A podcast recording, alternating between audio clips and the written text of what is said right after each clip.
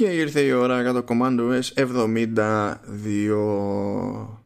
Χριστός Ανέστη, Λεωνίδα. Αληθώς. Ω, ναι, είμαστε μετά το Πάσχα. Χώνεψες; Χώνεψα, χώνεψα, ναι. Δεν ξέφυγα όσο περίμενα η αλήθεια είναι. Είναι αγαπημένη μου ερώτηση. Μετά από κάθε Πάσχα σε όλοι λέξει ο Ανέστη. Πολλά πως περάστε και αυτό. Χώνεψες. Όχι, μα είναι και λογική ερώτηση. Ναι, κοίτα, είχαμε τους ε, περιορισμούς της καραμπίνας. Ε, Παρ' όλα αυτά το, τα κατάφερα και έβγαλα στο μπαλκόνι ηλεκτρική πισταριά και, και ξέρεις κορόιδευα τον εαυτό μου ψήνοντας διάφορα κομματάκια κρέατος έτσι για να μυρίσει ο αέρας. Τι κομματάκια Βέβαια... ήταν, μπουκιά μπουκιά ήταν. Εντάξει, κάτι πανσέτ, κάτι κοτόπλα. Απλά το, το παίζω λίγο. Ε, και βέβαια φυσικά backup στο φούρνο χοιρινό με πατάτες. Παίζαν κάτι άλλα διάφορα. Καλά ήταν. Ε, εντάξει, όχι, εγώ δεν είχα τίποτα τόσο εντυπωσιακό. Δεν, δεν, δεν ότι πέρασα άσχημα, αλλά δεν έπαιζε καμιά υπερποσότητα για, ξέρεις, για να αγκώσω, ας το πούμε έτσι. Ε, συν της άλλης, Κυριακή του Πάσχα είχαμε ηχογράφηση για Vertical Slice και; Καλά, ρε, εσείς και, και εσείς Κυριακή του Πάσχα δεν μπορείτε να το κάνετε άλλη μέρα. Δεν ήταν, δηλαδή, δεν ήταν αυτός ο αρχικός στόχος. Ε, απλά ε, ψιλοστράβωσε και αναγκαστήκαμε τέλος πάντων και το, και το πήγαμε Κυριακή του Πάσχα. Ε, αλλά εντάξει, μοντάριζα και ένα καινούριο whatever που σήμερα 22 Απριλίου και τώρα έτσι που, που ηχογραφούμε, ναι μεν το έχω ανεβασμένο αλλά δεν έχω ε, δεν το έχω φωνάξει ξέρεις, σε social και τέτοια ακόμη. Αλλά θα, έρθει, θα, έρθει η ώρα του. Είναι, είναι τρολό επεισόδιο. Είναι τρολό επεισόδιο. Αν είχατε δει ποτέ ε, κάποιες τραγικές τέλος πάντων με οποιαδήποτε έννοια τηλεοπτικές σειρές που είχαν σκάσει στο YouTube τύπου το σύμπλεγμα της αράχνης και τα λοιπά ε, από τους ίδιους δημιουργούς είναι η κραυγή και καθίσαμε το Σταύρο Βέργο και θεωρήσαμε λογικό να μιλήσουμε όσο γινόταν στα σοβαρά για την κραυγή. Και το αποτέλεσμα είναι, είναι live. Δεν, δεν θα πω περισσότερα γιατί κρίμα είναι. Ε, θα, θα περιμένω να φωνάξει στα social για να το δω. Ή έχει, έχει βγει στο, στη σελίδα πάνω; Ναι, ναι, ναι, ναι. Πρέπει έχει, να πάνω πες, έχει, έχει ανέβει στη σελίδα κανονικά την ώρα που γράφουμε δηλαδή εδώ πέρα είναι, είναι live έτσι κι αλλιώς Okay. Anyway, λοιπόν, κοιτάξτε τι θα γίνει αυτή τη φορά. Είχαμε εκκρεμότητες. Κάνουμε ότι δεν έχουμε εκκρεμότητες. διότι, Όπως κάθε φορά. ναι, διότι δεν. Ε, ε, και γενικά. Δηλαδή, εντάξει, έχουμε, η μόνη εκκρεμότητα που έχω βάλει μέσα στο πρόγραμμα είναι λίγο follow, follow up, πούμε, για το iPhone SE. Εντάξει.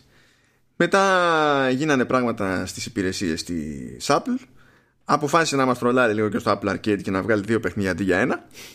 Αυτή τη φορά το πήρα χαμπάρι ότι έβγαλε βέβαια. Όχι σαν την προηγούμενη. Μου στείλε και μήνυμα για να μου πει και εμένα. Ναι, ναι. Εντάξει, το, τα κατάφερα.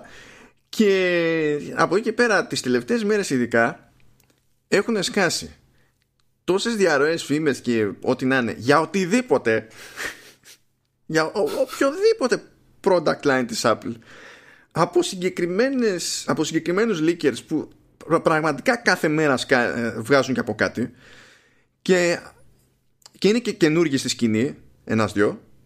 Είναι και κλασικοί όπως είναι ο Gurman ξέρω εγώ στο Bloomberg και όπως είναι ο Kuo ε, που είναι analyst. OK. Okay. Ξέρεις τι, τι πιστεύω έτσι γιατί έσκασαν όλες αυτές οι φήμες όλους αυτούς τους χαμός. Για πες Τώρα, ξέρεις, ε, λόγω καραντίνας, τους λένε ρε παιδί μου, άντε φύγετε από το σπίτι πλέον κτλ. Και, και όπως φεύγανε γρήγορα ξέρεις, για να προλάβουν τον ιό, ε, κάποιος ξέχασε την πόρτα ανοιχτή εκεί στα εργοστάσια, ξεκλείδωτη και μπήκαν όλοι και άρχισαν και διαρρέαν πράγματα.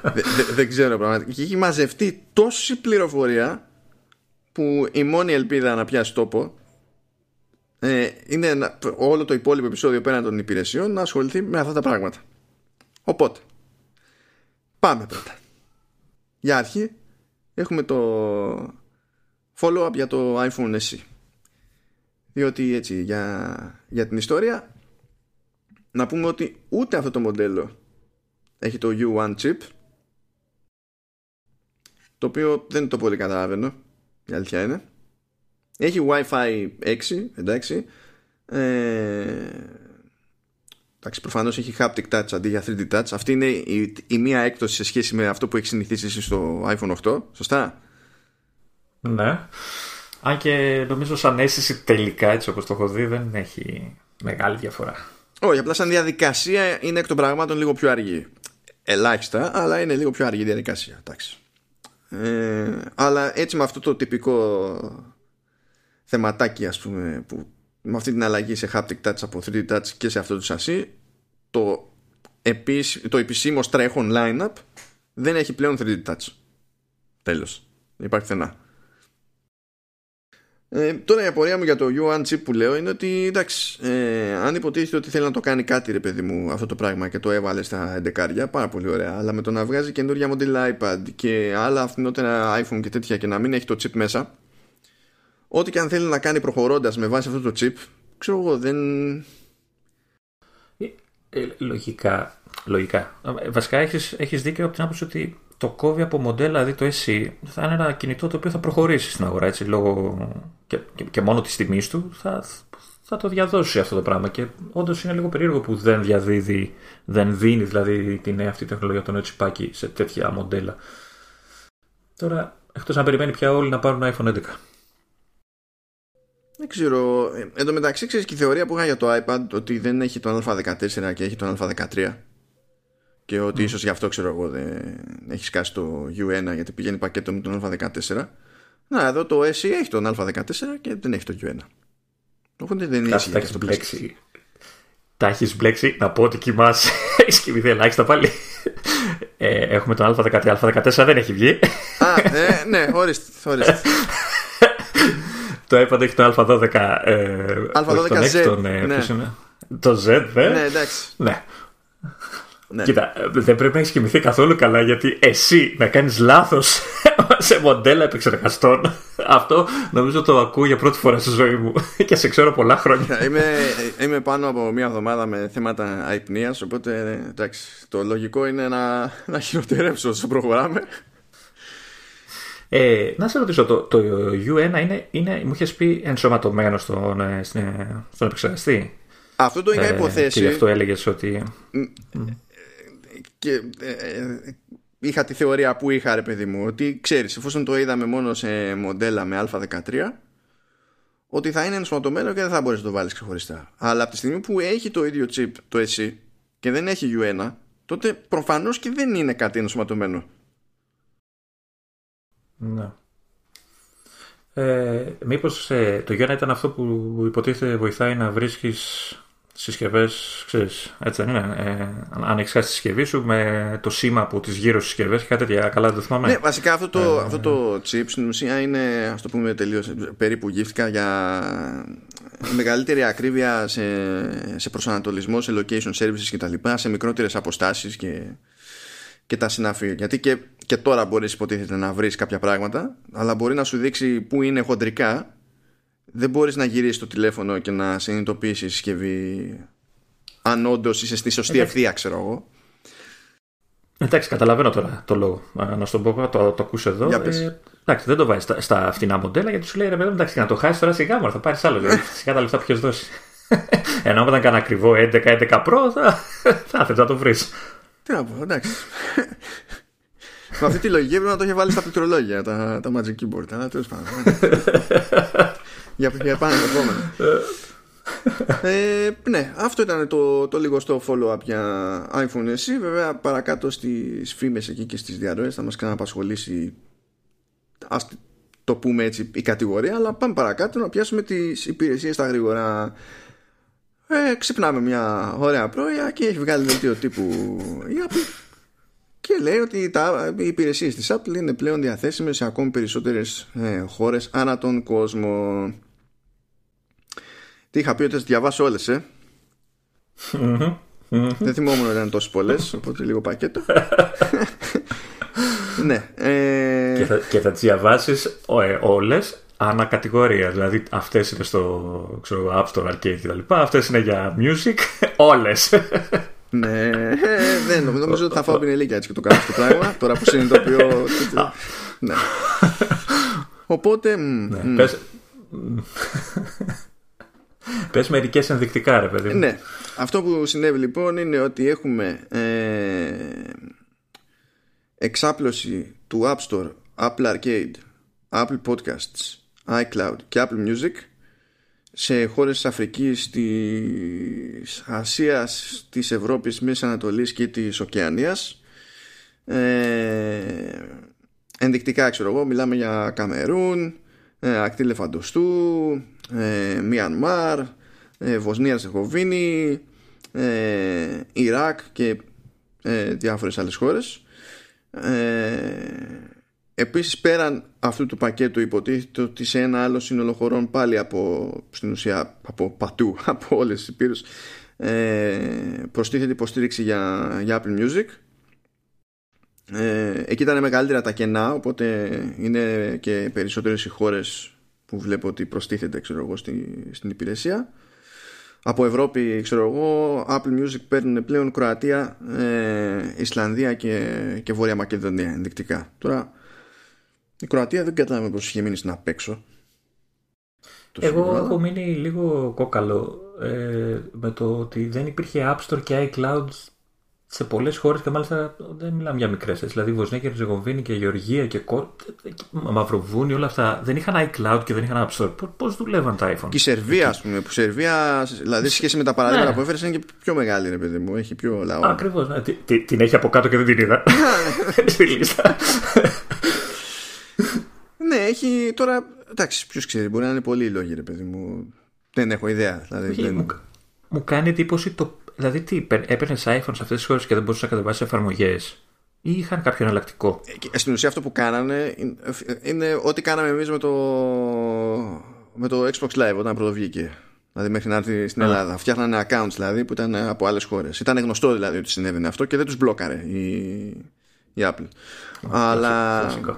Τώρα ε, μπήκαν σε όλες αυτές τις χώρες τέλος πάντων έχουν κανονική υποστήριξη για ακόμη περισσότερες. Δηλαδή, ε, αυτό που μου έκατσε περισσότερο ξέρεις σαν πληροφορία είναι ότι γενικά όταν έσκαγε μια νέα υπηρεσία της Apple ε, και ήταν παγκόσμιο το rollout έλεγε ξέρω εγώ σε πάνω από 150 χώρες ε, και τώρα βλέπω ότι έχει αρχίσει και λέει πάνω από 175 οπότε καταλαβαίνουμε τι έγινε. Ναι. ε, αν είναι να το κάνουμε λίγο μια σούμα στην ουσία App Store, Apple Arcade, Apple Music, Apple Podcast και iCloud ως πακέτο ε, καλύπτουν πλέον 20 ακόμη χώρες. Ε, και το Apple Music ε, γενικότερα ε, προσθέτει 52 χώρες ναι, και μάλιστα από ό,τι βλέπω, ε, νομίζω κάπου το είχα διαβάσει ότι πάει πολύ πάνω από το Spotify. Νομίζω ότι το Spotify είναι στα μισά σε χώρες εννοώ. Αυτό να σου πω αλήθεια δεν το γνωρίζω. Δεν ξέρω να σου πω. Κάπου το πήρε το μάτι μου και εννοείται δεν κράτησα το link. Τι έξυπνος. Αλλά τώρα αυτό το άλμα, ειδικά για το Apple Music, είναι μεγάλο γιατί σου λέει από τη στιγμή που προσθέτει 52 ε, χώρες και φτάνει λέει σε 167, ε, προφανώς ήταν, ε, ξέρεις, πήγε από 110, από 115 Πήγε παπ. Ε, βασικά σχεδόν όλες τις χώρες. Ναι. Νομίζω πόσες είναι οι χώρες. Ναι. Εντάξει, ότι ε, πλέον θα έχει, μείνει, ότι, για το... ότι θα έχει μείνει έξω, ξέρεις, θα είναι Βόρειος Κορέα, ξέρω εγώ, και κάτι τέτοια τα κλασικά που μένουν απ' έξω. Όχι, νομίζω είναι καλή κίνηση αυτή για το music. Ε, θα του δώσει αρκετή όθηση, πιστεύω. Ναι, δεν ξέρω τώρα. Ξέρεις, δεν έχουμε και ιδέα για το τι μερίδια έχει σε τι κατηγορίες η Apple τώρα στη, σε κάθε μία από αυτές τις χώρες, αλλά ό,τι μερίδια και να έχει δεν υπάρχει λόγος να μην διατίθενται οι υπηρεσίες ε, προχωράμε. Πάμε στο Apple TV Plus όπου εκεί μας περιμένει ένα μυστήριο. Δεν έχουμε καταλάβει τι έγινε. Το λέμε από τώρα. Ε, κατευθείαν προκύπτει ότι ε, η, η Apple έκανε συμφωνία ε, για μια σειρά με πολύ σύντομα επεισόδια 3 με 5 λεπτά λέει το καθένα ξέρω εγώ που λέγεται Fraggle Rock Rock On και είναι, με τη, είναι η συμφωνία με τη Jim Henson Company ε, και είναι κατά μία ένα spin-off του κανονικού Fraggle Rock. Που εμένα δεν μου θυμίζει τίποτα, αλλά βλέπω ότι εσένα σου θυμίζει, Λεωνίδα. Όχι, όχι, όχι, δεν, δεν μου θυμίζει. Ε, όχι, όχι, ήμουνα, ήμουνα πολύ μικρός τότε. Βγαίνει λοιπόν η, η συμφωνία από το πουθενά. Βγαίνει λέει για το, το πρώτο επεισόδιο και θα προστίθεται από ένα επεισόδιο κάθε τρίτη. Και περιεργώ σε αντίθεση με οτιδήποτε άλλο έχει προσθεθεί σε Apple TV Plus, ε, εμείς εδώ για Ελλάδα δεν το βλέπουμε πουθενά. Και δεν είναι δεν το βλέπουμε πουθενά και λέει, ξέρω εγώ, δηλαδή ανοίγουμε την εφαρμογή. Ναι, δεν είναι στα, στις πρόσφατες προσθήκες. Πάρα πολύ ωραία. Αλλά όταν βρίσκουμε και το link που έστελνε υποτίθεται εκεί, ε, δεν λέει ότι αυτό δεν είναι διαθέσιμο στη χώρα σας. Το, το σχετικό μήνυμα λέει ότι ε, αυτό το περιεχόμενο ε, δεν είναι πια διαθέσιμο στη χώρα σας. Δεν έχω καταλάβει τι έχει παιχτεί. Ε, παίζει να έχει παιχτεί θέμα με δικαιώματα σε κάποιες χώρες ή δεν ξέρεις κιόλας γενικά. Γιατί δεν ξέρουμε κιόλας αν όντως βγήκε. Γιατί οι ειδήσεις που διαβάσαμε ήταν από χθες. Δεν ξέρω αν άλλαξε κάτι. Θέμα με δικαιώματα δεν το μετανιώσανε. να έχει. Δεν μπαίνει στη διαδικασία συνήθως να μπλέκει έτσι. Απλά αυτό που δεν ξέρω είναι αν το έβγαλε τόσο σκαστά που δεν ήταν καν έτοιμες οι μεταφράσεις. Μήπως ήταν κίνηση πιο σπασμωδική λόγω της καραντίνας. Τώρα αυτή είναι μια θεωρία που ξεκάθαρα είναι, τη βγάζω από την κούτρα μου έτσι. Απλά επειδή πραγματικά δεν, δεν μπορώ να καταλάβω τι έχει παιχτεί. Ναι, ίσως, ίσως να θέλει και μεταγλώτηση αυτό. Επειδή είναι πιο παιδικό, ίσως και αυτό να αργεί. Στα παιδικά τώρα έχει κάνει μεταγλώτηση γιατί δεν έχω δει τίποτα από τα παιδικά. Ε, προσπαθώ να θυμηθώ γιατί έχω δει λίγο το Snoopy. Έχεις δει το μεταξύ των Snoopy και δεν σου θυμίζει τίποτα. Έχω, ε, έχω δει ένα επεισόδιο στις αρχές έτσι το χάζεψα. Δεν θυμάμαι αν ήταν. Αν είχε... Νομίζω το βλέπα αγγλικά, δεν θυμάμαι αν είχε ελληνικά. Μπορεί να μην έχει ασχοληθεί ακόμα με μεταγλωτήσεις. Ωραία, κοίταξε να δεις. Μπήκα εγώ τώρα στη, στην εφαρμογή TV. ε, μπήκα στο Helpsters που είναι επίσης παιδικό και βλέπω ότι όχι, από μεταγλώτηση δεν κάνει. Έχει μόνο αγγλικά δηλαδή και τέλος. Αλλά από εκεί και πέρα έχει ένα σκασμό σε, σε υπότιτλο. Και από ό,τι βλέπω, αυτό είναι περίεργο. Στο Helpsters. Α, όχι. Τι είπα, Κάτσε τώρα. Καλά είπα μεγάλη παπάτζα. άκου, άκου τι έπαθα. Λέει languages και λέει primary, ξέρω εγώ, English. Από κάτω λέει additional και έχει τόσες, τόσες γλώσσες που θεώρησα αυτόματα ότι μιλάμε για υπότιτλο γιατί αποκλείεται να είναι μεταγλωτισμός. Και τελικά είναι μεταγλωτισμό σε ένα σκασμό γλώσσες, αλλά από ό,τι βλέπω δεν έχει, εγώ... δεν έχει στα ελληνικά. Εγώ, εγώ μπαίνω στο Snoopy, κάτω εδώ που τα λέει. Ε, στο Snoopy έχει, α, όχι, ψέματα. Λέει ελληνικά, αλλά έχει υπότιτλους. Ε, σε παρένθεση υπότιτλοι, οπότε. Εντάξει, οπότε δεν μας καίει αυτό. Εκτός αν μας παίρνει μπάλα από σπόντα. Ότι είμαστε στο group χωρών, ξέρω εγώ, που υπό άλλες συνθήκες θα απαιτούσε τέλος πάντων σε μεγάλο βαθμό και μεταγλωτισμό. Ποιος ξέρει τώρα; Εντάξει. Ε, ναι, δεν ξέρουμε τι έχει παιχτεί λοιπόν εδώ. Υποτίθεται ότι μία που ανακοινώθηκε, μία που άρχισε το, το rollout και ερωτηματικό το άρχισε το rollout. Αυτά. Μία εξελιξούλα έχουμε εκεί στο, στην περίπτωση του Apple Music που η έκδοση του web είναι πλέον εκτός beta. Προηγουμένως αν ήθελε κάποιος να μπει στην εφαρμογή music στο εμέσω browser ε, που εκεί προφανώς δεν μπορεί να δει δηλαδή ήταν για τη συνδρομητική υπηρεσία Apple Music δεν είναι ότι μπαίνεις εκεί πέρα και κανονίζεις αγορές σου από όσο θυμάμαι. Ε, το URL ήταν beta.music.apple.com ε, ε, πλέον δεν είναι. Δεν είναι beta, έχει γυρίσει σε κανονικό. Δεν νομίζω ότι έχει αλλάξει κάτι συγκεκριμένο δεν μπορεί κάποιος να δει το δικό του library πράγματα που έχει αγοράσει και τέτοια αλλά ό,τι έχει να κάνει με Apple Music που είναι streamable ας πούμε είναι διαθέσιμο κανονικόρατα Άρα υποθέτω βοηθάει όσους πάρε να ακούσουν ε, music σε συσκευή που αλλά νομίζω υπάρχει παντού δεν υπάρχει σαν ε, εφαρμογή Ε κοίτα να σου πω κάτι αν ήμουν χρήστη Windows και πελάτης Apple Music, από το να ανοίξω το iTunes για τα Windows. Πρόσχετη θα πεις γιατί αυτό πρέπει να το πεις εσύ. Ναι. Μιλάς για web app. ναι. Μα δεν είναι ότι πετάω τη σκούφια μου, αλλά έχεις δει το iTunes για τα Windows. το είχα δει παλιά, δεν ξέρω αν το βελτιώσανε. Ε, εντάξει. Εδώ υπάρχει λόγος που μας ενοχλεί το iTunes για Mac. Ε, εκεί είναι συστηματικά και παραδοσιακά ακόμη χειρότερα. Οπότε τι να σου πω τώρα εκεί πέρα, ξέρω εγώ. Που δεν είναι στο iTunes προφανώς θα μπορούσα να είχα και library έτσι. Ενώ εδώ δεν έχω library. Εδώ μιλάμε μόνο για streaming. Αλλά τουλάχιστον ξέρεις, δεν έχεις να κάνεις με τελείως άλλο interface και τέτοια. Είναι ακριβώς το interface που φαντάζεσαι και. Ε, εντάξει, κάνω. Εν τω μεταξύ, έχω ανοίξει, έχω ανοίξει το ένα, αυτό που έχεις βάλει το link και πρώτο, πρώτο σχόλιο από κάτω. Άντε τώρα λέει να βάλετε και facetimeapple.com για να μπορούν να κάνουν κλήσει όλοι. Ναι, εντάξει, το, το παραχόντρινε, πες το, το παραχόντρινε.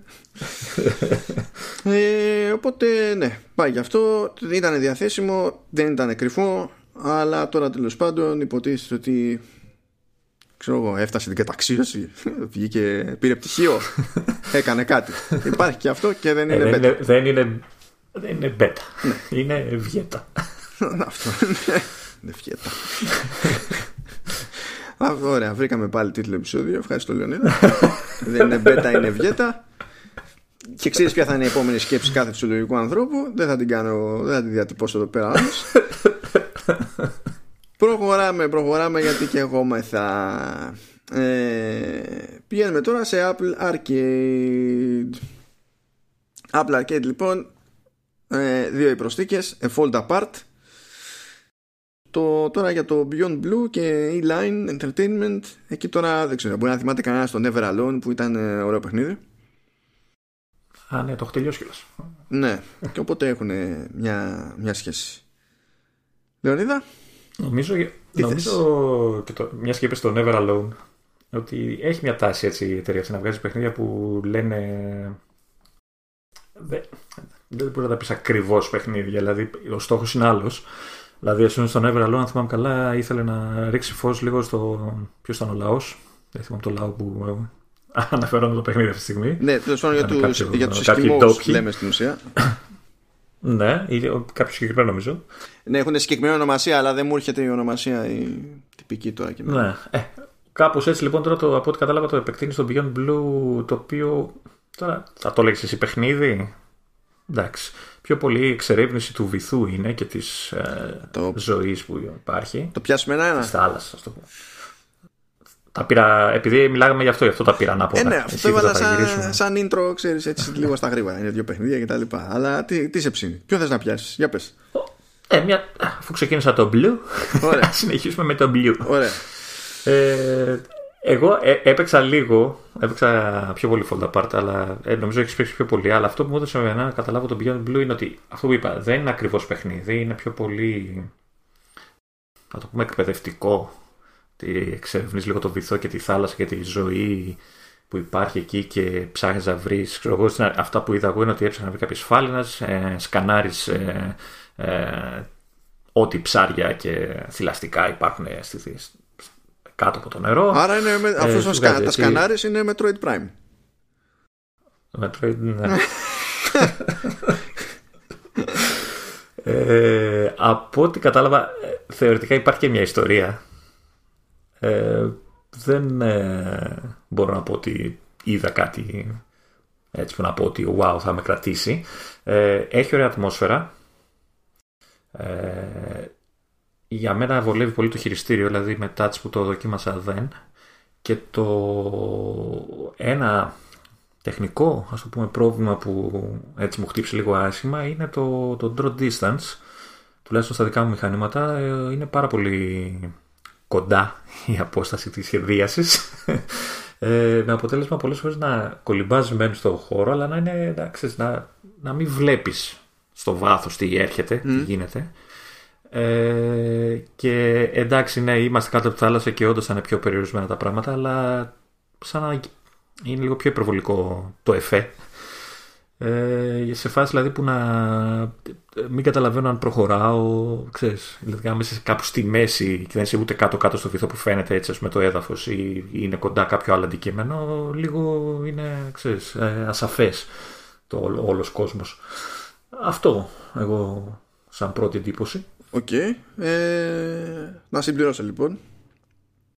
Ε, ισχύει αυτό που λες με το draw distance.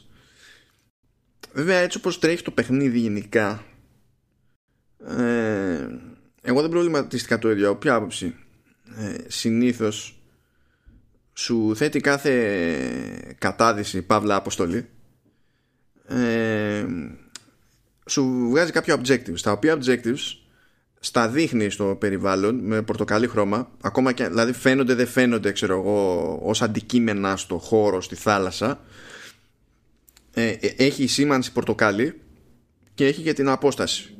Οπότε ε, δεν έχεις συνήθως να κουμαντάρεις ξέρεις, πολλαπλά σημεία για να πεις ότι παίζει κάποιο επικό μπέρδεμα στην πράξη.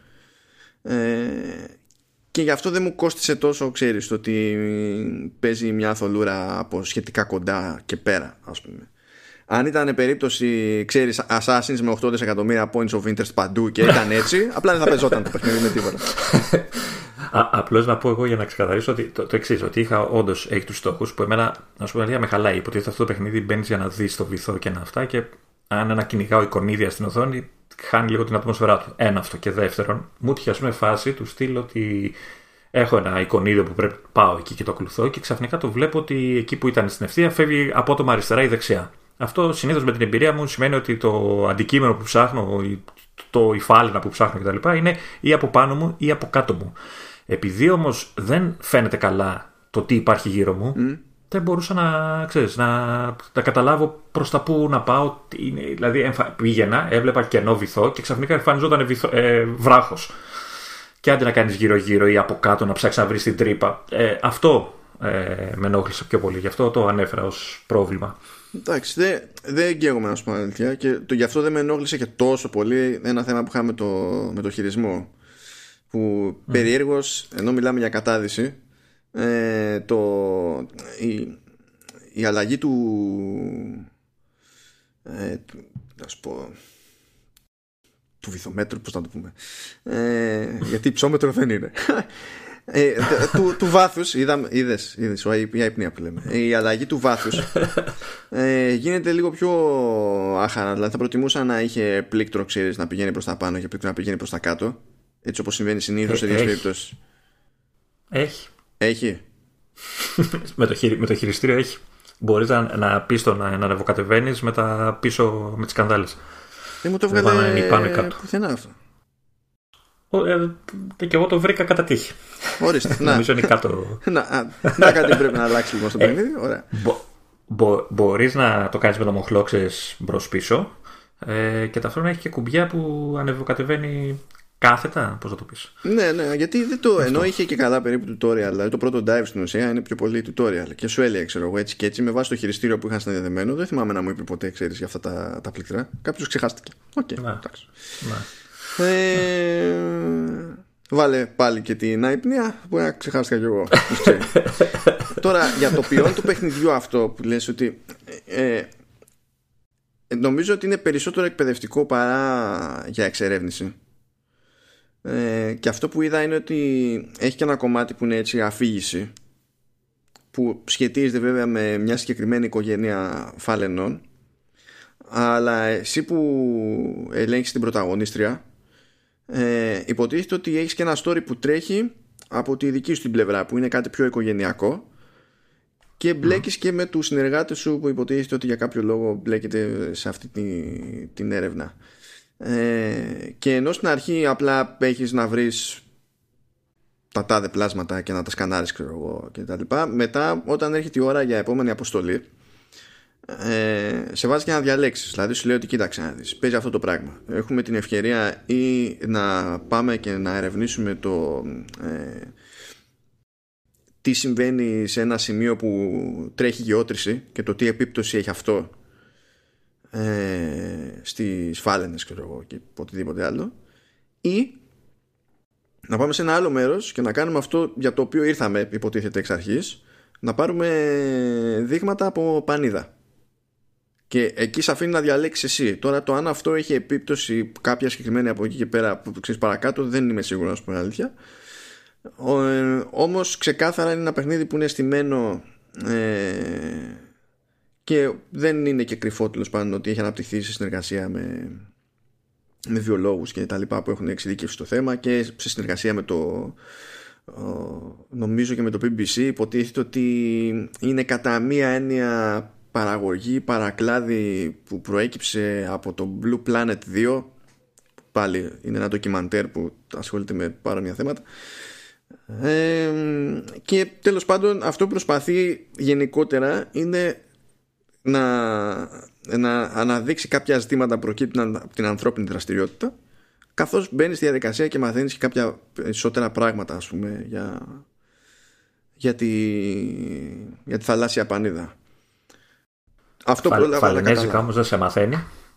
Όχι δεν σε μαθαίνει. Και αλήθεια είναι ότι την πρώτη φορά που ε, παίζει στην ουσία τους ήχους που βγάζει μια φάλαινα και τους παίζει καθαρούς όχι έτσι όπως ξέρεις παραμορφώνονται καθώς ε, μεταδίδεται ο ήχος τους μέσα από το, στο, ξέρεις, στο νερό. Που αυτό το, το έχουμε πετύχει φαντάζομαι πολύ σε ταινίες, ντοκιμαντέρ, κάτι ξέρω εγώ έχει τύχει να ακούσουμε κάπως πως είναι. Όταν το ακούσεις όμως καθαρό έτσι όπως είναι όντως ε, είναι για horror είναι άνετα Αν, άνετα, άνετα. Στην αρχή ανησύχησα. κάτι, κάτι δεν έχω πιάσει για το παιχνίδι. Κάπου άλλο θέλω να το πάει. Πάντως, όσο πρόλαβα και παίξα, εμένα. Δηλαδή, εντάξει, έχει τα Σαββάτου, ξέρω εγώ, αλλά εμένα μου άρεσε από την άποψη ότι μιας στο τόσο χρειάζομαι και ένα παιχνίδι που να μην έχει high stakes. Ε, και να είναι για τη χαλάρωση, ρε παιδί μου. Συμφωνώ. Και αυτό είναι λίγο πιο καλοφτιαγμένο από άλλους ξέρεις, πιο μικρούς, πιο απλούς ακόμα τίτλους που mm. βρίσκει συνήθως για, για τέτοιου είδους χρήση. Τουλάχιστον αυτή την εντύπωση έχω εγώ θα, θα πω ότι καλό, όσοι έχουν τη δυνατότητα και ασχολούνται με την κατάδυση οι ίδιοι δεν θα ήταν άξιο να του ρίξουν μια ματιά. Έχει γίνει αρκετή δουλίτσα από το καταλάβει. Ε, και όντως ναι είναι για, για, για χαλαρά ναι, ναι, είναι, είναι χαλιτωμένο. Πάμε λοιπόν στο Fall Apart. Αυτό όσο περισσότερο έπαιζα, τόσο πιο σίγουρος ήμουν ότι δεν θα καταφέρω ποτέ να το εξηγήσω. Ε, τι εννοείς να εξηγήσεις; τι είναι. Να εξηγήσω το, ναι, ποιο είναι το point του, του παιχνιδιού, δηλαδή ποιο είναι το, το, το, το βασικό το gameplay, χωρίς να τα κάνω μαντάρα. Αλλά... Ωραία. Ε, πριν, πριν, πριν ξεκινήσουμε, να, να, σου άρεσε. Ε, ναι, να σου πω αλήθεια. Κατά βάση είναι. Έχω, έχω κάποια θέματα λίγο στο, στο χειρισμό και ειδικά στην ταχύτητα της απόκρισης που δεν, είναι, δεν έχει γίνει από λάθος το να είναι τόσο αργό. Δεν τους έχει ξεφύγει. Ε, αλλά. Ε, υποθέτω το έχεις το έχεις παίξει σε Mac. Ναι, το έπαιξες. Ναι, ναι. Εντάξει, αναδεικνύεται με το touch. Η αλήθεια είναι έτσι. Λόγω του, της φύσης του μηχανισμού του βασικού. Ε, Ωραία. Να εξηγήσουμε τι είναι αυτό το παιχνίδι. Ωραία. Ε, είναι ένα παιχνίδι, είναι ένα puzzle. Έτσι. Ένα παιχνίδι το οποίο καλείσαι να ξεκινήσεις από ένα σημείο α και να καταλήξεις ένα σημείο β για να προχωρήσεις, να περάσεις δηλαδή την πίστα, στο πούμε, εισαγωγικά. Ε, το, το catch, δηλαδή η ιδέα του όλου παιχνιδιού και από που και αντλεί και το, το τίτλο του είναι ότι κάθε πίστα, ο κόσμος όλος είναι αποτυπωμένος σε ε, σελίδες χαρτιού, φύλλα χαρτιού. Ε, και ουσιαστικά ο παίχτης τι κάνει, ξεκινάει ο πρωταγωνιστής π.χ. από αριστερά στη σελίδα, ε, θέλει να φτάσει δεξιά κάπου, υπάρχουν κενά ή δεν ξέρω τι άλλα εμπόδια μπορεί να υπάρχουν και δεν μπορεί να πάει άμεσα. Ε, και η δυνατότητά του είναι να γυρίσει το φύλλο, μέρος μάλλον, τη μία πλευρά ξέρω, του, της σελίδας, να την τσαλακώσει ώστε οτιδήποτε είναι τυπωμένο εισαγωγικά από την πίσω μεριά του φύλου, γιατί και από την πίσω μεριά ε, κομμάτια του επίπεδου, να έρθει μπροστά. Δεν ξέρω αν γίνομαι αντιλήπτο. Ε, και ανάλογα με το πόσες φορές θα το διπλώσεις, πόσο μεγάλη θα είναι, πόσο, πόσο πολύ θα το διπλώσεις ή πόσο κοντά θα το φέρεις στο χαρακτήρα και όλα αυτά, ε, δημιουργείς ε, ε, πλατφόρμες, ας το πούμε, ή δρόμους, δηλαδή ενώνεις σημεία ε, και μπορείς και προχωράς παρακάτω. Ε, έχεις τη δυνατότητα πέρα από τα δεξιά και αριστερά που διπλώνεις στην ε, σελίδα που βλέπεις, να γυρίσεις όλο το φύλλο ανάποδα και να κάνεις πάλι αντίστοιχες κινήσεις και τα λοιπά για να α, καταφέρεις να φτάσεις στο στόχο σου. Ε, και αυτή είναι ουσιαστικά η βασική του ιδέα. Καλά τα είπα. Το κατάφερα. Ναι. Εσύ που φοβόσουν. Έχω να συμπληρώσω ε, ότι τουλάχιστον από ένα σημείο και έπειτα και δεν ξέρω αν παρακάτω αλλάζει κι άλλο ρε παιδί μου από ένα σημείο και έπειτα ε, σε αφήνει να γυρίσεις όχι μόνο από, από τις δύο άκρες του, του φίλου Α, προσθέτει σίγουρα και άλλη μία δηλαδή έπαιξα, έπεσα σε περίπτωση που μ' άφηνε να γυρίσω και τρίτη πλευρά. Ε, και κάπου εκεί πέρα άρχιζε να προσθέτει και έξτρα τέλος πάντων εργαλεία. Δηλαδή και εκεί ήταν που μου κάτσε περισσότερο στραβά εμένα η απόκριση. Μ. ε, διότι σε αφήνει να χρησιμοποιήσεις έναν κύβο στην ουσία ως κυβότιο ρε παιδί μου για να το βάλεις κάπου και να δημιουργήσεις ένα σκαλοπάτι και να μπορέσεις να, το, να φτάσεις κάπου. Οπότε κάποια στιγμή πετυχαίνεις ένα κυβότιο μπορεί να είναι από την άλλη μεριά ξέρω εγώ πρέπει να γυρίσεις το φύλλο να κάνεις μια μόντα εκεί για να πέσεις στη μεριά που σε βολεύει και μετά έχεις να το σύρεις να το στήσεις εκεί που είναι και να καβαλήσεις. Όταν διαλέγεις να κάνεις το climb που είναι εντολή δεν είναι κάτι που συμβαίνει αναλογικά δηλαδή πατάς climb και ανεβαίνεις το κυβότιο και μετά πρέπει να ξαναπατήσεις climb για να κατέβει το από την άλλη μεριά του κυβωτίου είναι τόσο εξωπραγματικά αργή αυτή η διαδικασία. Δεν έπρεπε κα- πρώτα απ' όλα έπρεπε να, τε- δηλαδή ε, ε, θέλεις να είναι πλήκτρο το climb. Δηλαδή, αντί να μου, πεις, να μου αφήσεις να κάνω jump. Εντάξει πάρα πολύ ωραία. Ανεβαίνω πάνω. Άφησε με απλά να προχωρήσω ευθεία και να πέσω από την άλλη. Pretty please. Αλλά όχι ούτε, ούτε αυτό. Τώρα και δεν χάλασε ο κόσμος και τα λοιπά. Εντάξει δεν θα πω ότι χάλασε ο κόσμος απλά επειδή αυτό δεν, φαίνεται ότι δεν έχει γίνει από λάθος θεωρώ ότι απλά ήταν στραβή σκέψη σε αυτή την περίπτωση. Ε, ε, ε, να, να, να πω εδώ, γιατί σε ρώτησα στην αρχή αν σου άρεσε το παιχνίδι. Ε, είμαι λίγο κάπως με αυτό το παιχνίδι. Ε, είναι παιχνίδια, ε, αυτό, αυτό το είδο στα παιχνίδια έτσι λίγο τα περίεργα, λίγο έτσι με την αισθητική, γιατί έχει ωραία αισθητική κτλ. Και, και με την έξυπνη ιδέα, με κάποια έξυπνη πρωτότυπη ιδέα ή ασυνήθιστα, ας το πούμε. Συνήθως τα βλέπω με καλό μάτι. Αυτό βέβαια δεν- δεν το έχω παίξει όσο το προχώρησες εσύ από ό,τι είπαμε και εκτός podcast. Ε, μου βγάλε λίγο μονότονο. Είδα ότι αρχίζει και δυσκολεύει, γιατί στην αρχή είναι αρκετά εύκολο ε, και όντως έχω σκαλώσει ένα σημείο μπλα μπλα μπλα. Ε, αλλά μου βγάλε λίγο μονότονο. Τώρα δεν ξέρω, αυτό επειδή μου είπες ότι προσθέτει πράγματα, μήπως αργότερα ξέρεις, ε, είναι, έχει, έχει την ποικιλία που του, που του λείπει στην αρχή.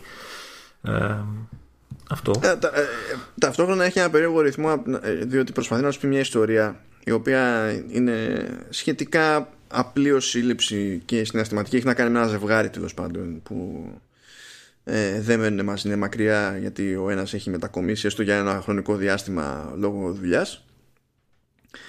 Και συνεννοούνται μεταξύ μηνυμάτων στο, στο κινητό. Οπότε έχει κάποια κομμάτια που παίζουν στην ουσία ας το πούμε διάλογοι με τα μηνύματα το, το πέρα δόθε ε, και κάπως έτσι συνδέονται κομμάτια του περιβάλλοντος και επίπεδο με κεφάλαιο με κεφάλαιο ας πούμε που τώρα αυτό δεν ξέρω αν οδηγεί κάπου που να έχει νόημα ας πούμε αλήθεια γιατί δεν πρόλαβα και εγώ, δεν το τερμάτισα το παιχνίδι Ε, κοίτα, κάποια ιστορία κάπου θα κλείνει. Ε, αυτό, που μου άρεσε, αυτό που μου άρεσε είναι ότι προσπάθει να συνδέσει πράγματα της ιστορίας με τους ίδιους τους γρίφους. Δηλαδή, ε, προχωράς, ε, τσακώνεται το ζευγάρι, ας το πούμε, ή έχει κάποια διαφωνία και αυτό το μεταφράζει σε επίπεδο με γρίφους. Δηλαδή, ότι λόγω της, ε, της ε, διαφωνίας τους, ε, ξέρεις, δεν μπορείς να προχωρήσεις, έχει εμπόδια και πρέπει να τα λύσεις για να συνεχιστεί και ο διάλογος, για να τα βρουν τα, τα πιτσουνάκια μεταξύ τους.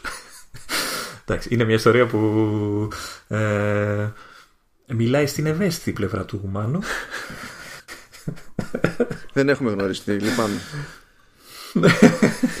μιλάει, μιλάει. Θα, θα κρατήσω μια έτσι, ένα, θα βάλω μια ανωτελεία γιατί θέλω το, να, να το ασχοληθώ λίγο παραπάνω γιατί δεν μπορεί, θα μου αρέσει αυτό το παιχνίδι, είμαι σίγουρος, άσταν ακόμα δεν με έχει τραβήξει. Ε, πάντως ε, κουτσά στραβά δηλαδή εντάξει δεν μιλάμε τώρα για υπερπροσπάθειες αλλά μου κάτσανε και τα δύο πιο καλά από ό,τι περίμενα παρά τα, τα προβλήματά τους. Νομίζω ότι και τα δύο είναι καλή φάση για χαλάρωση που λέμε. Το Beyond Blue είναι ακόμη περισσότερο, δηλαδή δεν υπάρχει καμία τσίτα. Δεν υπάρχει... Είναι σχεδόν αδύνατο να κολλήσει κάποιος. Δηλαδή το πιο συγκλονιστικό που μου έτυχε ήταν ότι έπρεπε να πάρω δείγματα από ε, τρεις διαφορετικούς αστερίες και απλά δεν είχα πάρει χαμπάρι που είναι ο τρίτος αστερίας. γιατί δεν ένιωθα. Εκεί είμαι. Και εγώ τον τρίτο ψάχνω. Ναι. Εντάξει. λοιπόν, και τώρα που ξεμπερδέψαμε με τις υπηρεσίες, έρχεται ο χετό. Ο χετό. Εδώ τώρα εγώ θα παίξω live να σας πω γιατί δεν υπάρχει περίπτωση να οργανωθούν τα links μπροστά μου αυτή τη στιγμή έτσι που τα έχει σκεφτεί ο Μάνος οπότε θα παίξουμε λίγο τέννις ε, έτσι στο ζωντανό που λέμε Γενικά ήταν τόσο πολλές λεπτομέρειες για τα πάντα από διαφορετικές πηγές που ενώ συνήθως μπορούμε να συντονιστούμε διαβάζοντας κάποιες συγκεκριμένες δημοσίευσεις ε, εδώ απλά έπρεπε να φτιάξω ένα άλλο node ξέχωρα από το κλασικό node και να χωρίσω τα πάντα ένα product line διότι δεν υπήρχε περίπτωση ούτε να συνειδητοποιήσω τι είχε γίνει μιλάμε για πολύ πράγμα Μιλάμε για πολύ πράγμα. Το ότι δεν μου το έστειλε αυτό το note, βέβαια, ποτέ έτσι να έχω εγώ ένα μπούσουλα. Εντάξει, επίτες το κάνει, αλλά δεν πειράζει. Νόμιζα ότι θα είχε περισσότερη φάση έτσι. για να έχουμε αντιδράσεις γι' αυτό. Εντάξει, μάλλον. λοιπόν, ξεκινάω, ξεκινάω με iOS 14.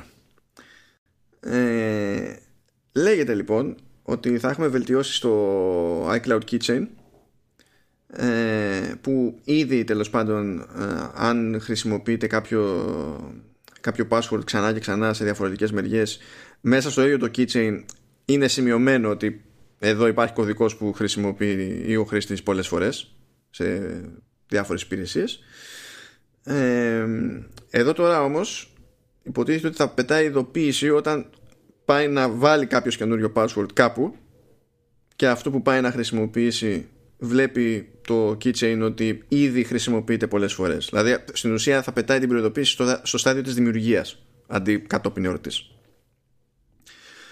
Και το εξτραδάκι είναι ότι λέγεται πως κάποιος μηχανισμός θα ενσωματωθεί για τη δημιουργία και την αποθήκευση ε, κωδικών για two-factor authentication το οποίο θα ήταν νέα δυνατότητα ρε παιδί μου και θα έδινε το περιθώριο στο, στο keychain να λειτουργήσει με τέτοιο τρόπο ώστε να μην χρειαζόμαστε έξτρα εφαρμογές για την περίσταση όπως είναι ξέρω εγώ το Authy που είναι εφαρμογές για, για, αυτό, το, για αυτό το λόγο. Αυτό η αλήθεια είναι ότι θα, θα με βοηθούσε γιατί ε, εγώ προσωπικά ε, πλέον βασίζομαι στο keychain όχι στο one password όχι επειδή δεν μου αρέσει το one password απλά πως έχουν τα πράγματα τυχαίνει να με καλύπτει το keychain ε, αλλά το να έχω ξεχωριστή εφαρμογή για να τα ανοίγω μια στο τόσο, για να μου βγάζει ένα κωδικό μιας χρήσης για να το πληκτρολογώ κάπου, πιστεύω δεν αξίζει ούτε το έξτρα εικονίδιο που πιάνεις στο home screen.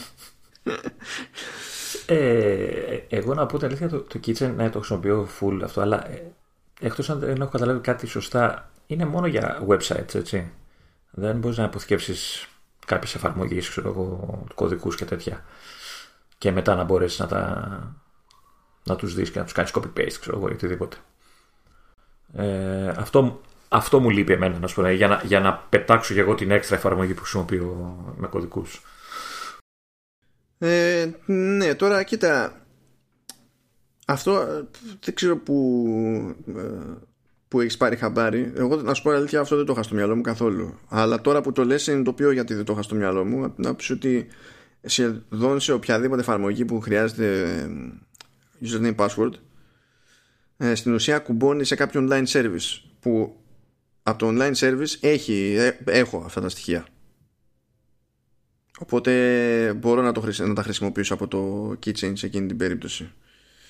Ε, και, και σε iOS ας πούμε όταν θα πας σε ένα τέτοιο field δεν θα σου πει δεν σου βγάζω πρόταση από το keychain σου, σου βγάζει δεν έχει θέμα. Αλλά δεν, αυτή τη στιγμή που μιλάμε δεν θυμάμαι καν εφαρμογή που να απαιτεί από τη μία login αλλά να μην σχετίζεται με κάποια online υπηρεσία ώστε να μην υπάρχει ούτε κατά διάνοια ξέρω εγώ το στοιχείο εκεί πέρα ε, ε, ίσως γι' αυτό να... γιατί είδα εγώ ένα αρθράκι που έλεγε κάποιος αναρωτιόταν ε, γιατί δεν υπάρχει ακόμα ξέρεις, standalone εφαρμογή keychain Μήπως δούμε κάτι τέτοιο στο iOS 14. Και ναι. ξέρεις, με μια ξεχωριστή εφαρμογή να μπορείς να βάζεις και εσύ κωδικούς άλλους. Κοίτα, αυτό θα με βόλευε.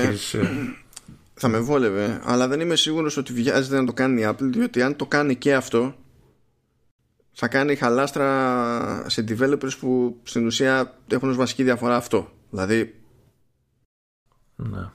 ε, όχι ότι τη νοιάζει κάθε φορά η Apple το αν θα κάνει τέτοια χαλάστρα, το έχουμε δει να κάνει πολλές φορές.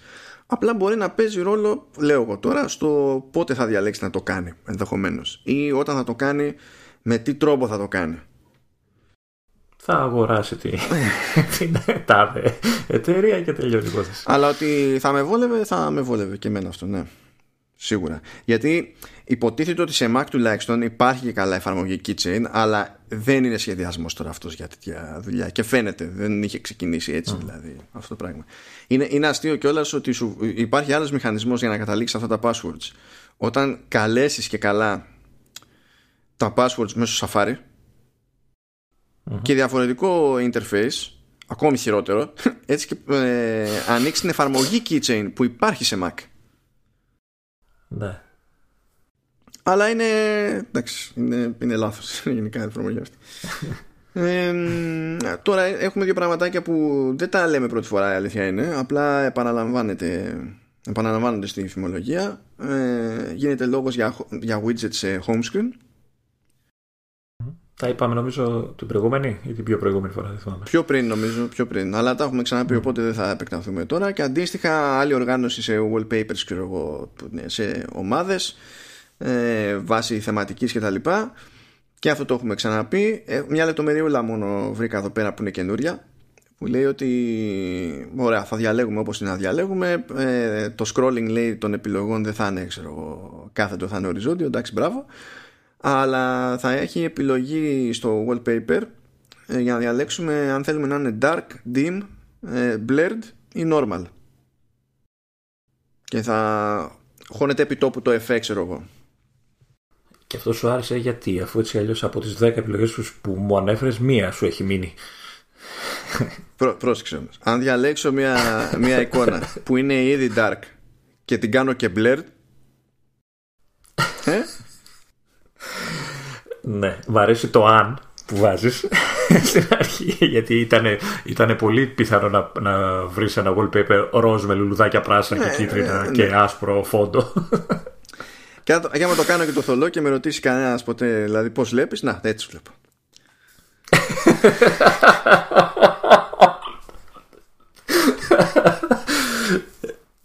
Ωραία, πάμε παρακάτω ένα άλλο που έχει προκύψει είναι λέει για ε, κάποιες καρτέλες που θα μπορεί να ανοίξει ο χρήστης σκανάροντας QR code που στην ουσία οι καρτέλες αυτές θα είναι σαν την εφαρμογή στην οποία αναφέρονται. Και θα παρουσιάζεται η όποια πληροφορία ξέρω εγώ θα μπορεί να παίζει κάποια βασική αλληλεπίδραση και από την καρτέλα αυτή θα παίζει ε, ε, συντόμευση είτε για να εγκαταστήσει κάποιος σχετική εφαρμογή είτε για να ανοίξει το περιεχόμενο στην εφαρμογή αυτή εφόσον την έχει ήδη εγκαταστημένη. Οπότε το περίεργο της υπόθεσης αν και υποτίθεται ότι υπάρχει αυτό σαν λειτουργία και τα λέει slices η Google στο, στο Android αλλά δεν τα έχω δοκιμάσει για να έχω εικόνα ε, το, ας το πούμε το πιο περίεργο στην όλη φάση είναι το concept ότι σκανάρεις ένα QR code ε, για να δεις περιεχόμενο που κανονικά προβάλλεται σε εφαρμογή που δεν έχεις και υπάρχει τρόπος έτσι να φορτώνονται UI elements από την εφαρμογή αυτή ώστε η προβολή να είναι σωστή χωρίς εσύ να έχεις κανένα κατεστημένη εφαρμογή. Δηλαδή ας πούμε θα μπορώ να βλέπω ένα post από το Instagram χωρίς να έχω το Instagram κάπως έτσι. Ναι, καταλαβαίνω. ναι, ας το πούμε έτσι ναι. Και λέει ότι είναι στη φάση των δοκιμών και ότι υποτίθεται πως το δοκιμάζει τώρα με OpenTable, Yelp, DoorDash, YouTube και Wait for it Λεωνίδα γιατί αυτό δεν θα το πει Δηλαδή δεν θα το σκεφτόμουν. Το βλέπω, το διαβάζω. Ναι, λέει εφαρμογή second screen για το PS4 Ποιος κάνει οτιδήποτε αυτή την εφαρμογή ακόμη; Την έχω εγκατεστημένη η αλήθεια είναι. Αλλά εκεί. Την έχω χρησιμοποιήσει δύο φορές δεν, για, μα δεν, Απλά... δεν, δεν, το παίρνουν στα σοβαρά και developers να βγάλουν παιχνίδια που να κάνουν κάτι στο second screen. Γι' αυτό αναρωτιέμαι ποιος. Δηλαδή δεν. OK. Okay. Εγώ, εγώ, εγώ, εγώ είμαι αυτός. Εντάξει. Um, και το τελευταίο είναι ότι ε, αν και εδώ οι απόψεις λίγο δίστανται από ό,τι είδα ε, λέγεται ότι ετοιμάζεται έκδοση του Xcode για iPadOS και ότι... Πόσοι, πόσοι developers κάνουν τούμπες με μια τέτοια πιθανότητα. Δεν ξέρω, αλλά θέλω να δω πώς θα κάνουν τούμπες και μετά εφόσον σκάσει αυτό, διότι το Xcode σαν download είναι γαϊδούρι και από κατανάλωση RAM είναι πιο γαϊδούρι ακόμη. Οπότε φαντάσου τι θα γίνει με εκείνα τα μοντέλα iPad Pro του 18 που κάποια είχαν 6 GB, κάποια δεν είχαν. Ναι. Ε, αλλά ε, ενώ διάφοροι έχουν συμφωνήσει ότι έρχεται το Xcode σε iPadOS και μία πηγή λέει κιόλας ότι πλέον ενώ το είχα πει πριν και δεν το είχα ως 100% σίγουρο πλέον δηλώνω ότι είναι 100% σίγουρο. Ενώ ε, ταυτόχρονα ο Γκέρμαν του Bloomberg λέει ότι ο ίδιος δεν το έχει τόσο σίγουρο ότι θα βγει Xcode τώρα ό,τι καταλαβαίνει ο καθένας. Και ότι με βάση αυτό ε, το βήμα προκύπτει ότι ετοιμάζονται και Logic και Final Cut Okay. Εκεί θα αρχίσω να κάνω τούμπες εγώ. Βέβαια, αν καταφέρει να βγάλει Logic. αν καταφέρει να βγάλει Logic. Χωρίς να μπορεί να διαχειριστεί το iPadOS πολλαπλά audio streams, όπως και τώρα, τότε δεν...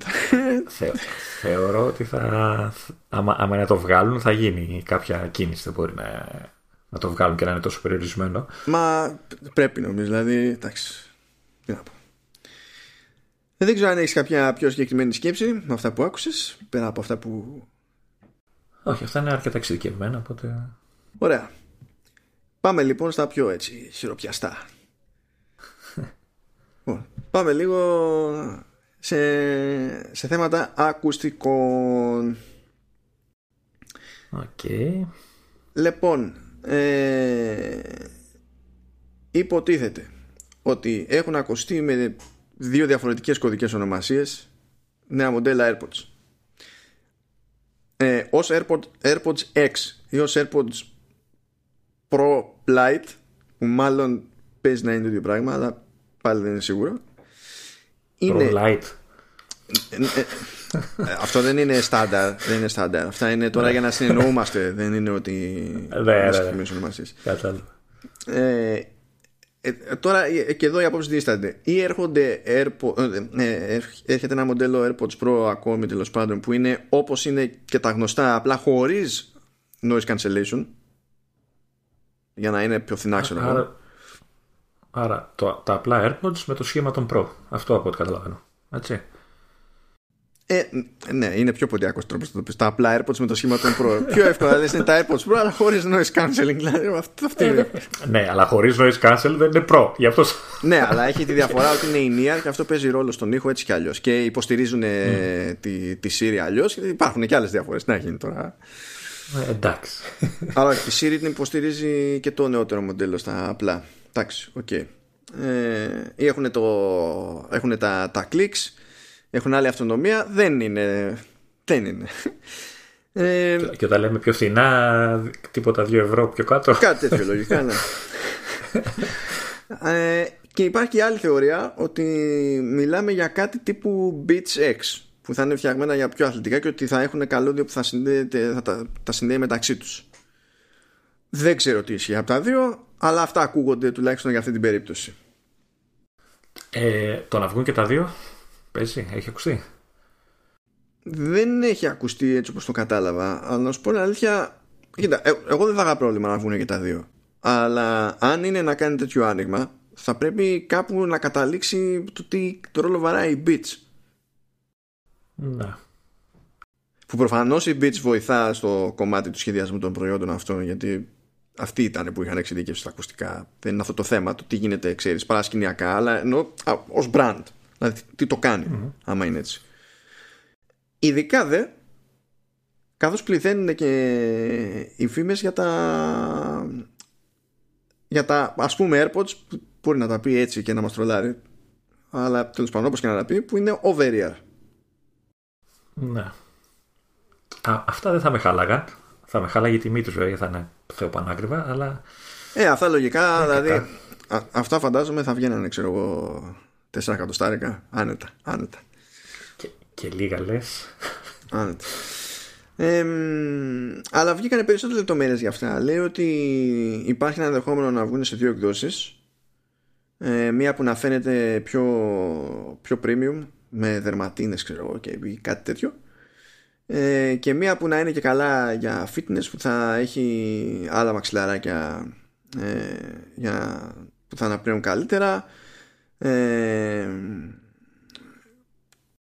λέει ότι τέλος πάντων και σε κάθε, σε κάθε μία από αυτές τις περιπτώσεις γενικά ρε παιδί μου ότι δεν ξέρω τι είναι ο ποιητής λέει retro look πένας στο τι με αυτό αλλά λέει τέλος πάντων ότι οι, ας το πούμε οι κάψες ότι θα είναι οι κάψες τα ακουστικά το, το κομμάτι που είναι για το αυτή τέλος πάντων θα είναι θα είναι πιο oval και θα στρέφονται στον άξονα. Εντάξει ε, θα συνδέονται με metal arms λέει με το headband. Ωραία, OK, okay, κάποιες λεπτομέρειες. Αλλά το πιο σημαντικό σαν ενδεχόμενο είναι η ιδέα ότι θα μπορούν να αφαιρούνται λέει τα απλά pads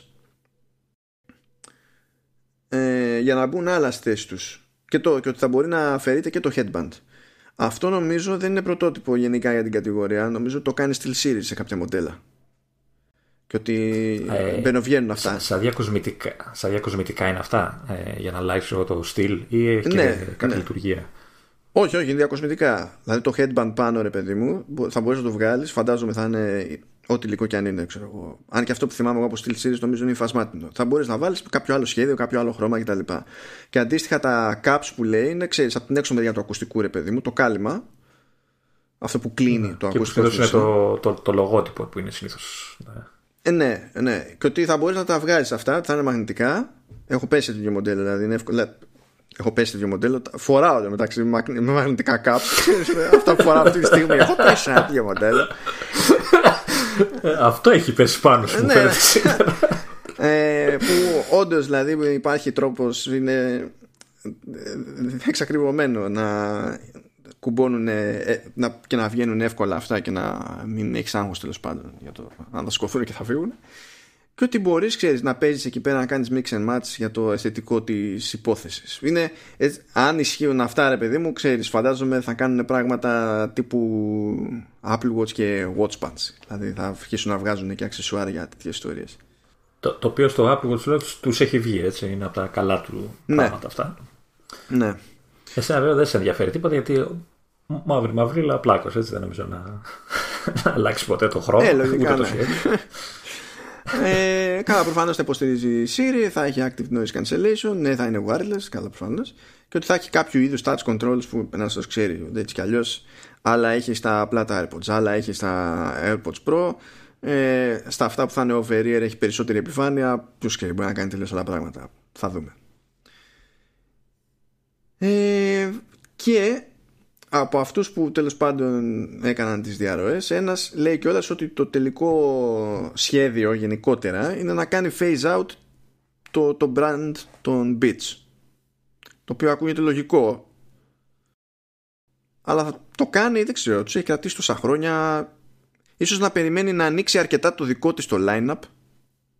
Ναι γιατί έχει αρκετό line-up το, η, Beats έτσι, δηλαδή θα πρέπει να καλύψει πολλά πράγματα. Ε, φαντάζομαι ότι έχει και μοντέλα φτηνά. Θεωρητικά έτσι γύρω στα 100 ευρώ ποια είναι. Δηλαδή αυτό που έχω εγώ πούμε, που είναι ένα απλό ενσύρματο over ear, ε, on ear μάλλον είναι, ε, το είχα πάρει 70-80 ευρώ. Ε, θα πρέπει να είναι διατεθειμένη να βγάλει και τέτοια μοντέλα, δηλαδή όχι μόνο τον 500, του 500 αρικού. Δεν ξέρω, εκτός αν κρατήσει που τρέλα και πει ότι τα δικά με το δικό μου branding ξέρω εγώ είναι όλα εξορισμού wireless αλλά τα beats είναι, ή είναι wired ή είναι και wired δηλαδή το παίζουν δίπορτο να έχουν δηλαδή ξέρεις jack να καρφώσει πάνω αλλά να λειτουργούν και χωρίς jack να είναι και εκείνα ασύρματα δεν, δεν ξέρω είναι μια θεωρία τώρα ό,τι να είναι Θέλεις να μοιραστείς κάτι άλλο εδώ πέρα γιατί θα, θα μετακομίσουμε, θα πάμε αλλού. Έλα, όχι. Πάμε, πάμε παρακάτω. Ωραία. Συνεχίζουμε λοιπόν. Σειρά παίρνει το HomePod ε, που ακούγεται έτσι κι αλλιώς εδώ καιρό ότι προσπαθούν να σχεδιάσουν ένα μικρότερο και φθηνότερο HomePod. Ε, από τα περίεργα που λέγονται είναι ότι ε, τρέχει πλέον και φαντάζομαι ότι θα, θα τρέχει και το υπάρχουν tvOS αντί για μια παραλλαγή του iOS που εσωτερικά λέγεται HomeOS. Ε, υπάρχουν κάτι θεωρίες γι' αυτό. Στείλω ότι ε, το, το iOS ετοιμάζεται να αφήσει πίσω του τον επεξεργαστή α8 ενώ το tvOS δεν είναι αυτονόητο ότι θα το κάνει. Και έχει α8 το υπάρχον HomePod. Ε, οπότε χρειαζόταν μια περίεργη τράμπα που σε τεχνικό επίπεδο δεν είναι τελείως κουφό από την άποψη ότι όλα αυτά στην πραγματικότητα βασίζονται σε iOS απλά είναι πειραγμένα με διαφορετικό τρόπο ε, και ίσως στην περίπτωση του HomePod να έχει κάποια προτερήματα αυτό από άλλη άψη ότι το iOS ας πούμε είναι στημένο για τελείως άλλου στυλ power management διότι είναι να μπει σε συσκευές με μπαταρία ρε παιδί μου. Ενώ το tvOS δεν είναι συνδυασμένο με αυτό το σκεπτικό γιατί δεν μπαίνει σε συσκευές με μπαταρία. Και επίσης και το ένα προϊόν και το άλλο προϊόν είναι που λειτουργούν και ως HomeKit Hubs Οπότε ίσως αυτή η μετακόμιση να είναι ήταν πιο απλή υπόθεση τέλος πάντων ή απλά να ήταν για την εσωτερική βολή ας πούμε της Apple, ποιος ξέρει. Ε, λογικά θα ενοποιεί, θα ενοποιεί τη ανάπτυξη έτσι. Ναι. στο κομμάτι του HomeKit. Ε, το iOS 13.4 περιλαμβάνει λέει ήδη δύο references σε νέα ε, μάλλον περιλαμβάνει references σε δύο νέα μοντέλα ό,τι και είναι αυτό ίσως να το κάνει ξέρεις, να, να βγάλει το μικρό το καινούριο αλλά να ανανεώσει και το μεγάλο ε, λογικά αυτό θα γίνει έτσι. Γιατί ε. το μεγάλο πόσο καιρό είναι τώρα. Θα μου πει δεν, δεν το είδαμε ποτέ, αλλά είναι τρία χρόνια. Δύο είναι σίγουρα. Αν είναι και τρία δεν θυμάμαι. Ε, και αυτό είναι σαν πληροφορία που κράτησα επίσης είναι ότι υπάρχει ομάδα μέσα ρε παιδί μου που λέγεται ότι έχει ξεκάθαρο στόχο να σώσει την κατάσταση με το HomePod. Ότι αυτό είναι το σκεπτικό. Να σώσει, να σώσει μια κατάσταση που δεν προχώρησε ποτέ, γιατί σε πόσες χώρες έχει κυκλοφορήσει. Δεν ξέρω, σε, σε, πάρα, σε πάρα πολύ λίγες. Δεν ξέρω. Δεν ξέρω. Για μένα αυτό είναι πολύ πλοκό. Ό,τι και να κάνει το, η ομάδα ενός, του, του HomePod, ας πούμε, όσο και να τρέχει, το ότι ε, τρέχει κάθε product line της Apple που υποστηρίζει Siri, τρέχει άλλη έκδοση της Siri. Ε, φαντάζομαι ότι δεν είναι θέμα αρμοδιότητα, δεν είναι αρμοδιότητα της ομάδας του HomePod. Δηλαδή, πρέπει για να βγάζει νόημα το πράγμα πρέπει να ενοποιηθούν κι άλλα. Αλλά τώρα δεν ξέρω. Ε, προχωραω Ωραία. Ε, ναι, εντάξει, εδώ, ε, εδώ δεν μπορώ να σχολιάσω κάτι. Δεν, δεν, έχω δει το παλιό για να συγκρίνω τώρα να, να πω τι θέλω από το μίνι. Ωραία. Έτσι ξέρα θα σου πω για να δουλειάξει σαν κοριτσάκι και εγώ μέσα μου στην πραγματικότητα το ίδιο. Υποτίθεται Τώρα το αν αυτό θα οδηγήσει σε συγκεκριμένο προϊόν που θα το δούμε όντως ή αν είναι ένα εσωτερικό πείραμα που γίνεται και μπορεί να μην οδηγήσει πουθενά παραμένει ερωτηματικό αλλά υποτίθεται ότι από το 2019 έχει ξεκινήσει προσπάθεια για σχεδιασμό game controller.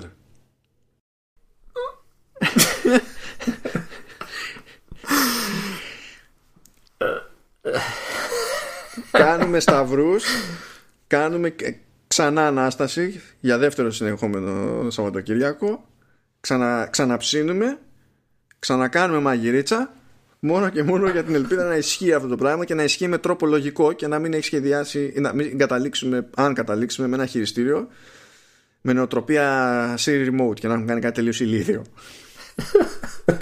Εσύ, αλήθεια το χρειάζεται αυτή τη στιγμή που, που άνοιξε τη συμβατότητα με τα πλέον καθιερωμένα της αγοράς; Ε, τι ξέρω.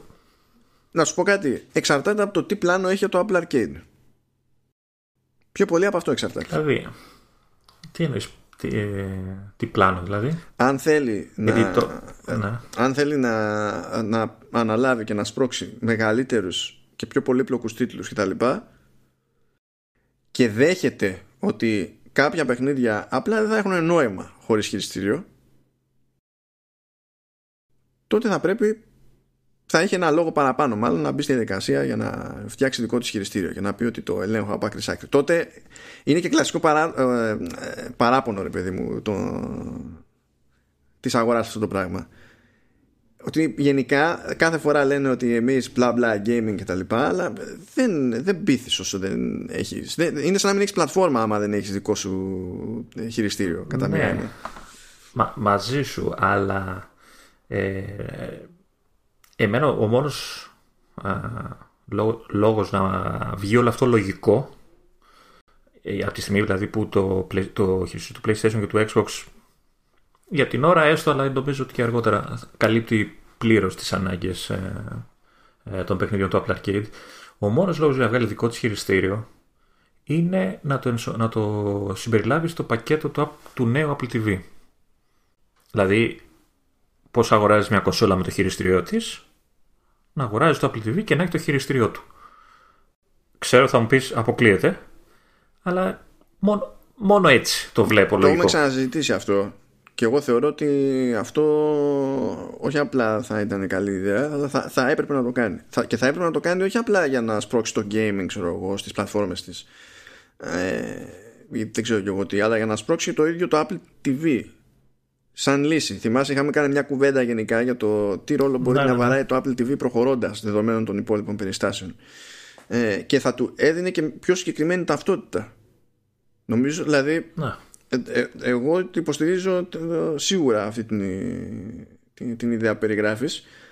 Αλλά δεν μπορώ να υποστηρίξω στα σοβαρά ότι η ίδια η Apple το παίρνει αυτό το ενδεχόμενο στα σοβαρά. δηλαδή, γιατί αυτοί φταίνε, δεν φταίμε εμείς. Τι κάνουμε. Και, και το άλλο, ε, αν, αν υποθέσουμε ότι θα το βγάλει ως μεμονωμένο προϊόν που έχει πιο μεγάλη πιθανότητα, ε, θα πρέπει να προσέξει πολύ το κόστος, έτσι, γιατί ξαναλέω, έχει ανοίξει ε, τη συμβατότητα με τα χειριστήρια τα οποία έχει, τα ξέρει ο κόσμος, δηλαδή αυτοί που ενδιαφέρονται για, το game, για τα games, ε, ξέρουν, έχουν γεννηθεί ας πούμε με το χειριστήριο του PlayStation στα χέρια, έτσι. Ε, το να μου δώσεις τώρα να μου φτιάξει ένα χειριστήριο η Apple δικό της, το οποίο θα κάνει 100 ευρώ. Α, να σου πω δεν το. Δεν έχει νόημα. Δεν, δεν το πολύ πιστεύω ότι, θα, θα, ότι ακόμα και η Apple θα έκανε τέτοια στραβωμάρα. Από την άποψη ότι. Ο, 80, 80. Ο, περίμενε, περίμενε. Πάλι ακριβώ είναι. Ε, ξέρει και πόσο πάνε τα χειριστήρια στην αγορά; Και πόσο πάνε τόσα χρόνια. Δηλαδή υπάρχει μια σταθερότητα και με, στην περίπτωση της Microsoft και στην περίπτωση της Sony. Εκεί που δεν υπάρχει πλέον σταθερότητα είναι στην Nintendo που το σκίσε το θέμα, αλλά τέλος πάντων καταλαβαίνεις. Αλλά βλέπεις ρε παιδί μου ότι σε αυτή την τιμή η αγορά ξέρει ότι μπορεί να φτιάξει πραγματικά καλό χειριστήριο και με δυνατότητες πολλές και με εργονομία καλή και με υλικά καλά και ανάλογα με την περίπτωση υψηλή αυτονομία δηλαδή είναι εκπαιδευμένη η αγορά προς αυτό οι υπόλοιποι που προσπαθούν να ανταγωνιστούν στα χειριστήρια ή που βγάζουν πράγματα που είναι και καλά πιο προ και βαράνε την τιμή τερμαθεού ή βγάζουν πράγματα που έχουν τα μισά λεφτά ξέρω εγώ αλλά στην πραγματικότητα δεν τα προτιμά κανένας. Δηλαδή είναι ψηλοκαθορισμένο αυτό το πράγμα ο, ο δικός μου φόβος θα ήταν το αν θα πει Ναι, εντάξει, αλλά η Nintendo έχει το Pro Controller και δεν της λέει κανένας τίποτα. Αυτό, άμα κάνει αυτή τη σκέψη, την πατήσαμε, Λεωνίδα. Πιο, πιο, πιο Pro Controller εδώ έχει τα Joy-Con και τα πουλάει χρυσάφι και χαλάνε κιόλας. Ε, ναι. Ναι, έχει μικρή διαφορά στη τιμή. Έχουν 90 το ένα, κατοστάρικο το άλλο. Κάπως έτσι δεν πάει. Το ζεύγος τέλος πάντων. Ε, όχι, είναι... νομίζω, είναι, νομίζω είναι 90 και 80, κάτι τέτοιο. Ναι, ε, εντάξει. Κάπως έτσι. Ναι, αυτή, αυτή τη σκέψη με κάνει. Και έχω απ' όλα, έτσι. Έχω τέσσερα Joy-Con, γιατί τα δύο είχαν, ήθελα να παίξω Mario Party ο κακομύρης. Όλα έχουν πρόβλημα με τον drift. Τέλεια. Ναι, είμαι με ένα, πώς το λένε, με ένα spray ξέρεις, για τις επαφές. Αγκαλιά κάθε φορά που θέλω να παίξω. Και ένα Pro Control που το είχα πάρει από την αρχή. Ναι, okay. ε, προχωράμε, προχωράμε. Ναι, ναι, ναι, για θα ξεφύγω ναι, πάμε λοιπόν. Έχουμε τα AirTags που είναι κλασική. Κλασική περίπτωση. Έλα, έχω βαρεθεί. Πάμε παρακάτω. έχω βαρεθεί. Όχι, κάτσε. Δύο χρόνια τώρα τα λέω. Υπάρχει, υπάρχει, υπάρχει λόγος που τα αναφέρω εδώ γιατί πέτυχα κάτι καινούριο το, σαν, σαν ενδεχόμενο που mm. με κούφανε. Ναι, και καλά υποτίθεται θα είναι να βγουν μέσα στο έτος και πάρα πολύ ωραία. Μπράβο. Ε, λέει ότι θα προωθηθούν ως premium product και μπορεί να έρχονται λέει σε δερμάτινη θήκη και λέω ε γιατί; Όχι δηλαδή πριν πω στη διαδικασία να σκεφτώ τι σημαίνει αυτό για τιμή γιατί είναι ένα πράγμα που είναι να το χώνεις σε ένα άλλο πράγμα ώστε έτσι και χάσεις το δεύτερο πράγμα να μπορείς να το... Για ποιο λόγο να είναι πριν τι δεν κα... γιατί να είναι σε θερμάτινη δεν, κα... δεν καταλαβαίνω αλήθεια. Κοίτα, άμα, είναι, άμα, άμα το AirTag είναι πιο ακριβό από το πράγμα που το χώνεις για να το βρίσκεις καλύτερα να αγοράσεις κατευθείαν το, το άλλο πράγμα που έχεις χάσει άμα να δίνω χιλιάρικα δεν ξέρω εγώ τι θα δίνω για να πάρω tags για να βρω τα κλειδιά μου δεν με παρατάτε. Αυτό πραγματικά με κούφανε. Είναι, και είναι περισσότερο κουφό από την άλλη πληροφορία ότι ε, ετοιμάζει νέο wireless pad wireless charging pad αλλά για μία συσκευή Αυτά είναι τα πιο κουφά που έχω πετύχει έτσι. Δηλαδή, Από εκεί που ήταν να φορτίζουν τα πάντα, ας πούμε, τώρα ναι. Αλήθεια, δεν, δεν. Και τώρα πάμε σε πιο έτσι hardcore hardware. Σιγά σιγά. Ε,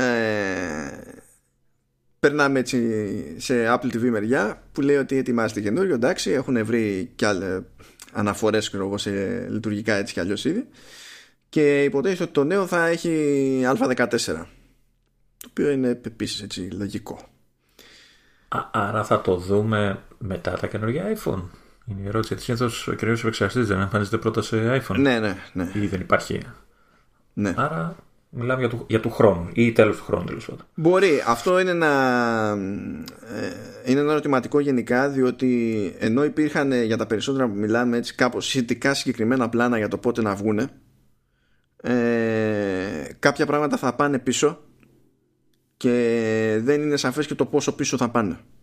Θα υπάρχουν τέτοια θέματα δηλαδή. Ναι. Ε, γελάω εκεί που λέει ότι ε, φαίνεται ότι δεν θα υποστηρίζει 8K και λες ναι για ποιο λόγο να υποστηρίζει 8K πες μου ένα πράγμα που έχεις να, να παίξεις εκεί πέρα ή να στριμάρεις σε 8K κανένα δεν έχεις οπότε ναι, κανένα νόημα δηλαδή ακόμα και ένα δηλαδή ο επεξεργαστής που μπορεί να, να, να την παλεύει irrelevant. Αλλά Okay. Ναι. Δεν, δεν την παλεύει ούτε η τηλεόραση συνήθως, ναι, ναι. ούτε η σύνδεση. Ναι. Πάμε έτσι μπαμ μπαμ iMac. Λοιπόν, εδώ λέει, δηλαδή άκουσα από μία μεριά που λέει ότι είναι έτοιμος ο καινούριο iMac και ότι αν ήταν okay. άλλες συνθήκες θα είχε παρουσιαστεί ήδη. Ταυτόχρονα γίνεται λόγος για redesign και για μοντέλος στις 23 ίντσες.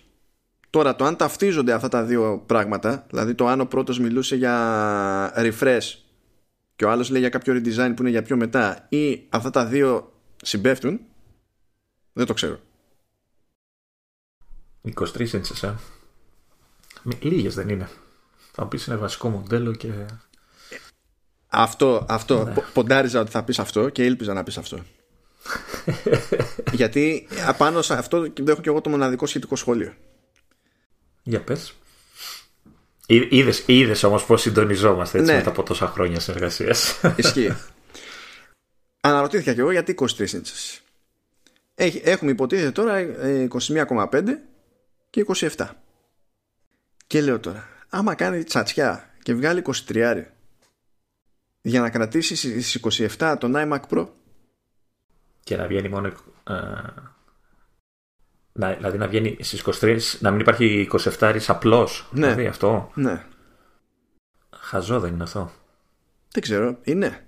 Δεν ξέρω τι ποιο, ποιο μέγεθος πουλάει τώρα περισσότερο, να σου πω αλήθεια. Αν βλέπουν ότι πουλάει πιο πολύ το 21,5, τότε το 23 θα, έχει, θα τους βγαίνει και εξτραδάκι, ας πούμε. Ότι α, οι περισσότεροι θα καταλήξουν με λίγο μεγαλύτερο οθόνη. Κοίτα, ε, κρίνοντας από μένα, που το 27 το θεωρώ βάση πια σαν monitor. Δηλαδή δεν μπορώ να πάω σε πιο μικρό monitor. Συμφωνώ. Ναι, ναι, είμαι τυφλός και γέρος. είμαι τυφλός και γέρος. Ε, εμένα θα με χάλαγε να κόψει το απλό μοντέλο από την άποψη ότι ούτε θέλω να δώσω τα λεφτά του Pro, ούτε τον χρειάζομαι πια τόσο πολύ. Δηλαδή χρειάζομαι ένα καλό μοντέλο 27, αλλά όχι στα επίπεδα του Pro. Δηλαδή να ξέρεις, να υπάρχει και ένα ενδιάμεσο βήμα, ρε παιδί μου. Είσαι σε φάση για εσύ, εσύ, που ψάχνεσαι υποτίθεται θεωρητικά, ρε παιδί μου, για iMac. Mm. Όχι, ε, ε, εννοείς να πάρω, όχι, αφού ναι. πάρει... Έχω πάρει Mac Mini, εγώ τώρα δεν ναι, καλύπτομαι. Ναι, εγώ το ε, θυμάμαι, αλλά ο... σε έχει φοβηθεί ναι. το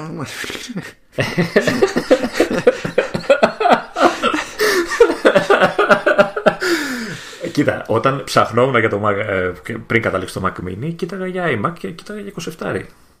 Ε, αλλά θυμάσαι που λέγαμε ότι ήταν ακόμα τα μοντέλα είναι παλιά, δηλαδή δεν είχαν ανανεωθεί ακόμα κτλ. Ε, και ότι δεν άξιζε την επένδυση. Αλλά δεν τον κοίταγα τον 21,5. Και φαντάζομαι ότι έχω φίλο που, ο οποίος έχει 21,5 και είναι το πρώτο πράγμα που λέει. Το έχει, το έχει από το 10, ε, είναι του 13 μοντέλο και είναι το πράγμα που μου γυρνάει και μου λέει τώρα, μετά από τόσα χρόνια βέβαια, μου λέει ότι η οθόνη όντως είναι μικρή. Τότε δεν ήταν και ρέτινα κιόλας να πεις ότι θα τσιτώσει λίγο την ανάλυση κτλ. Ε, και ότι α, γι' αυτό ε, θα μου κακοφανεί να κόψουν το απλό σε 27, το οποίο δεν είναι καθόλου απλό ούτε καθόλου φτηνό, αλλά είναι σίγουρα φτηνότερο από ένα αντίστοιχο Pro. Δεν ξέρω, εκτός αν στην τελική, γιατί και αυτό ήταν, ξέρεις, μια, μια θεωρία πάλι, το να κόψουν το 27, εκτός αν απλά δεν κόψουν το 27 και που είναι 23 και 27. Μήπως πούνε 23 και 28 μισό. 29 όπως κάνανε με τα, με τα iPad, ξέρω εγώ. Επειδή από ό,τι καταλαβαίνω το 23 θα, ε, θα είναι, δεν ξέρω τι redesign ε, συζητείτε ότι θα γίνει, αλλά πιθανότερο είναι ότι σαν όγκο θα είναι, σαν μέγεθος, το πούμε, θα είναι ίδιο με το ήδη υπάρχον. Και απλά θα μειωθούν τα, τα bezels. Κάπως έτσι το. Ε, φαντάζομαι, ναι, αυτό είναι το πιο λογικό. Αλλά να σου πω κάτι, ας κάνουν ό,τι θέλουν με inches, ας κάνουν ό,τι θέλουν με περιθώρια, ξέρω εγώ, με ό,τι κουστάρουν. Αν αυτό δεν έχετε, ακόμη και στο, στην πιο φθηνή του εκδοχή, μέσα στη μέσα, θα... δεν τους ξεπλένει τίποτα. Ναι. δεν τους ξεπλένει τίποτα. Απ' την άλλη, βέβαια, αν έρχεται μέσα στη και είναι 64 KB, ούτε καν GB, έτσι. Ε, και πάλι αυτό, ναι, okay. Ε, πια πιστεύω, νομίζω ότι εφόσον έχουν τώρα και το, και το βασικό, το MacBook Air, δεν το πήγανε στα 128. Ναι. Ή, ναι. ή πήγανε, όχι, πήγαν 128 ή 256 το πήγανε το βασικό; 256, 256, 256. Και 256 πήγανε και το βασικό το, το Mac Mini. Ε, νομίζω πρέπει να το έχουν δεχτεί. Ναι. Άντε επιτέλου. Ναι, ναι, γιατί όχι, είναι ντροπή, ρε παιδί μου. Εδώ και χρόνια είναι ντροπή το line-up του iMac ως προς αυτό το θέμα. Ε, εγώ θα ήθελα, θα ήθελα μήπως γυρνάγαν και να κάνουν και ένα βήμα πίσω μετά αν θα γίνει το redesign και ανοίγαν λίγο και την αναβάθμιση και στον μικρό τον iMac. Δηλαδή να μπορείς να βάλεις μια μνήμη. Πλέον νομίζω τώρα δεν μπορείς να το κάνεις αυτό, να το κάνει ο χρήστης εννοώ, όπως κάνει στον 27. Δεν πιστεύω ότι θα το κάνει καν. Επειδή, επειδή είδαμε κάποια δείγματα με το Mac Mini, μήπως δούμε κάτι αντίστοιχο και στον, ε, και στον iMac. Πραγματικά δεν το πιστεύω. Ο Mac Mini είναι σχεδιασμένο με άλλη λογική. Δεν νομίζω ότι τους νοιάζει να το κάνουν αυτό σε. Όχι ότι δεν μπορούν, ναι. αλλά δεν νομίζω ότι τους νοιάζει. Τώρα, άμα τη δουν αλλιώς, τι να πω. Μακάρι. Δεν... Αλλά δεν ξέρω. Τι να σου πω. Ε, υποτίθεται επίσης ότι στο μέτωπο του MacBook Pro θα έχουμε refresh το 16 το φθινόπωρο εντάξει, προβλέψουμε αυτό. Ε, και ότι το 14 που θα πάρει τη θέση του μοντέλου στις 13 που την έχουμε ξαναπεί αυτή την ιστορία. Ε, έρχεται τον επόμενο μήνα. Ήταν πολύ συγκεκριμένο αυτό. Next month. Α, τόσο κοντά. Ναι. Okay. okay. έτσι λέει τέλος πάντων. Και υποθέτω με το καιρό πληκτρολόγιο δεν πιστεύω να κάνω καμιά πατάτα. Ε, ναι, ναι ετοιμάζεται λέει στα σοβαρά ότι και καλά μια σκέψη ήταν άμα προλαβαίνανε που δεν ξέρω τώρα να το, δείχνανε, να το δείχνανε σε WWDC ε, ίσως τώρα πάει πιο μετά αλλά λέ, λέγεται στα σοβαρά ρε παιδί μου ότι έρχεται 12 MacBook με ARM. Okay. Μα, ε, θα αντικαταστήσει το αντίστοιχο 12 που ποτέ δεν ξέραμε γιατί τι να αντικαταστήσει αφού δεν υπάρχει το 12 δηλαδή ε, είναι κομμένο. ε, ναι. Ναι. ναι. Δεν ξέρω τι να υποθέσω γι' αυτό διότι το πρόβλημα δεν είναι το hardware το πρόβλημα είναι το software. Το αν αυτό έχει νόημα να γίνει φέτος ή να γίνει του χρόνου ή να γίνει του παραχρόνου εξαρτάται από το τι θα έχει να πει η Apple για το software. Και, και φαντάζεσαι ξέρω εγώ να το βγάλει και να έχει iPadOS πάνω. Κοίτα, αυτό δεν είναι λίγο με τη φήμη ξέρεις που θέλει το Xcode ξέρω εγώ σε, στην ουσία σε iOS και να σκάσουν Final Cut και Logic. Διότι αν βγάλεις ένα τέτοιο μηχανάκι δεν πρέπει εσύ σαν εταιρεία να ξεκινήσεις με δικές σου εφαρμογές μέσα. Και αν είναι να μπεις στη διαδικασία να κάνεις την προσαρμογή για iPad ε, εύκολο να το κάνεις να τρέξει. Στην ουσία παρόμοιες επεξεργαστές θα έχεις.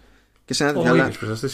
ναι. ναι, αλλά σημασία έχει το συνολικό αφήγημα για το πώς θα βοηθήσει τους developers ε, τι συμφωνίες έχει κάνει ε, ποιες τρύπες θα υπάρχουν στην αρχή πόσο θα κρατήσουν αυτές οι τρύπες θα πρέπει να μιλήσει γι' αυτό, θα πρέπει να πείσει γι' αυτό θα πρέπει διάφορα. Δεν, ε, αλλιώς δεν νομίζω ότι να ρωτιέται κανένα αν μπορεί να σχεδιάσει ένα δεκάρι MacBook με ARM μέσα. Ε, μπορεί, εντάξει.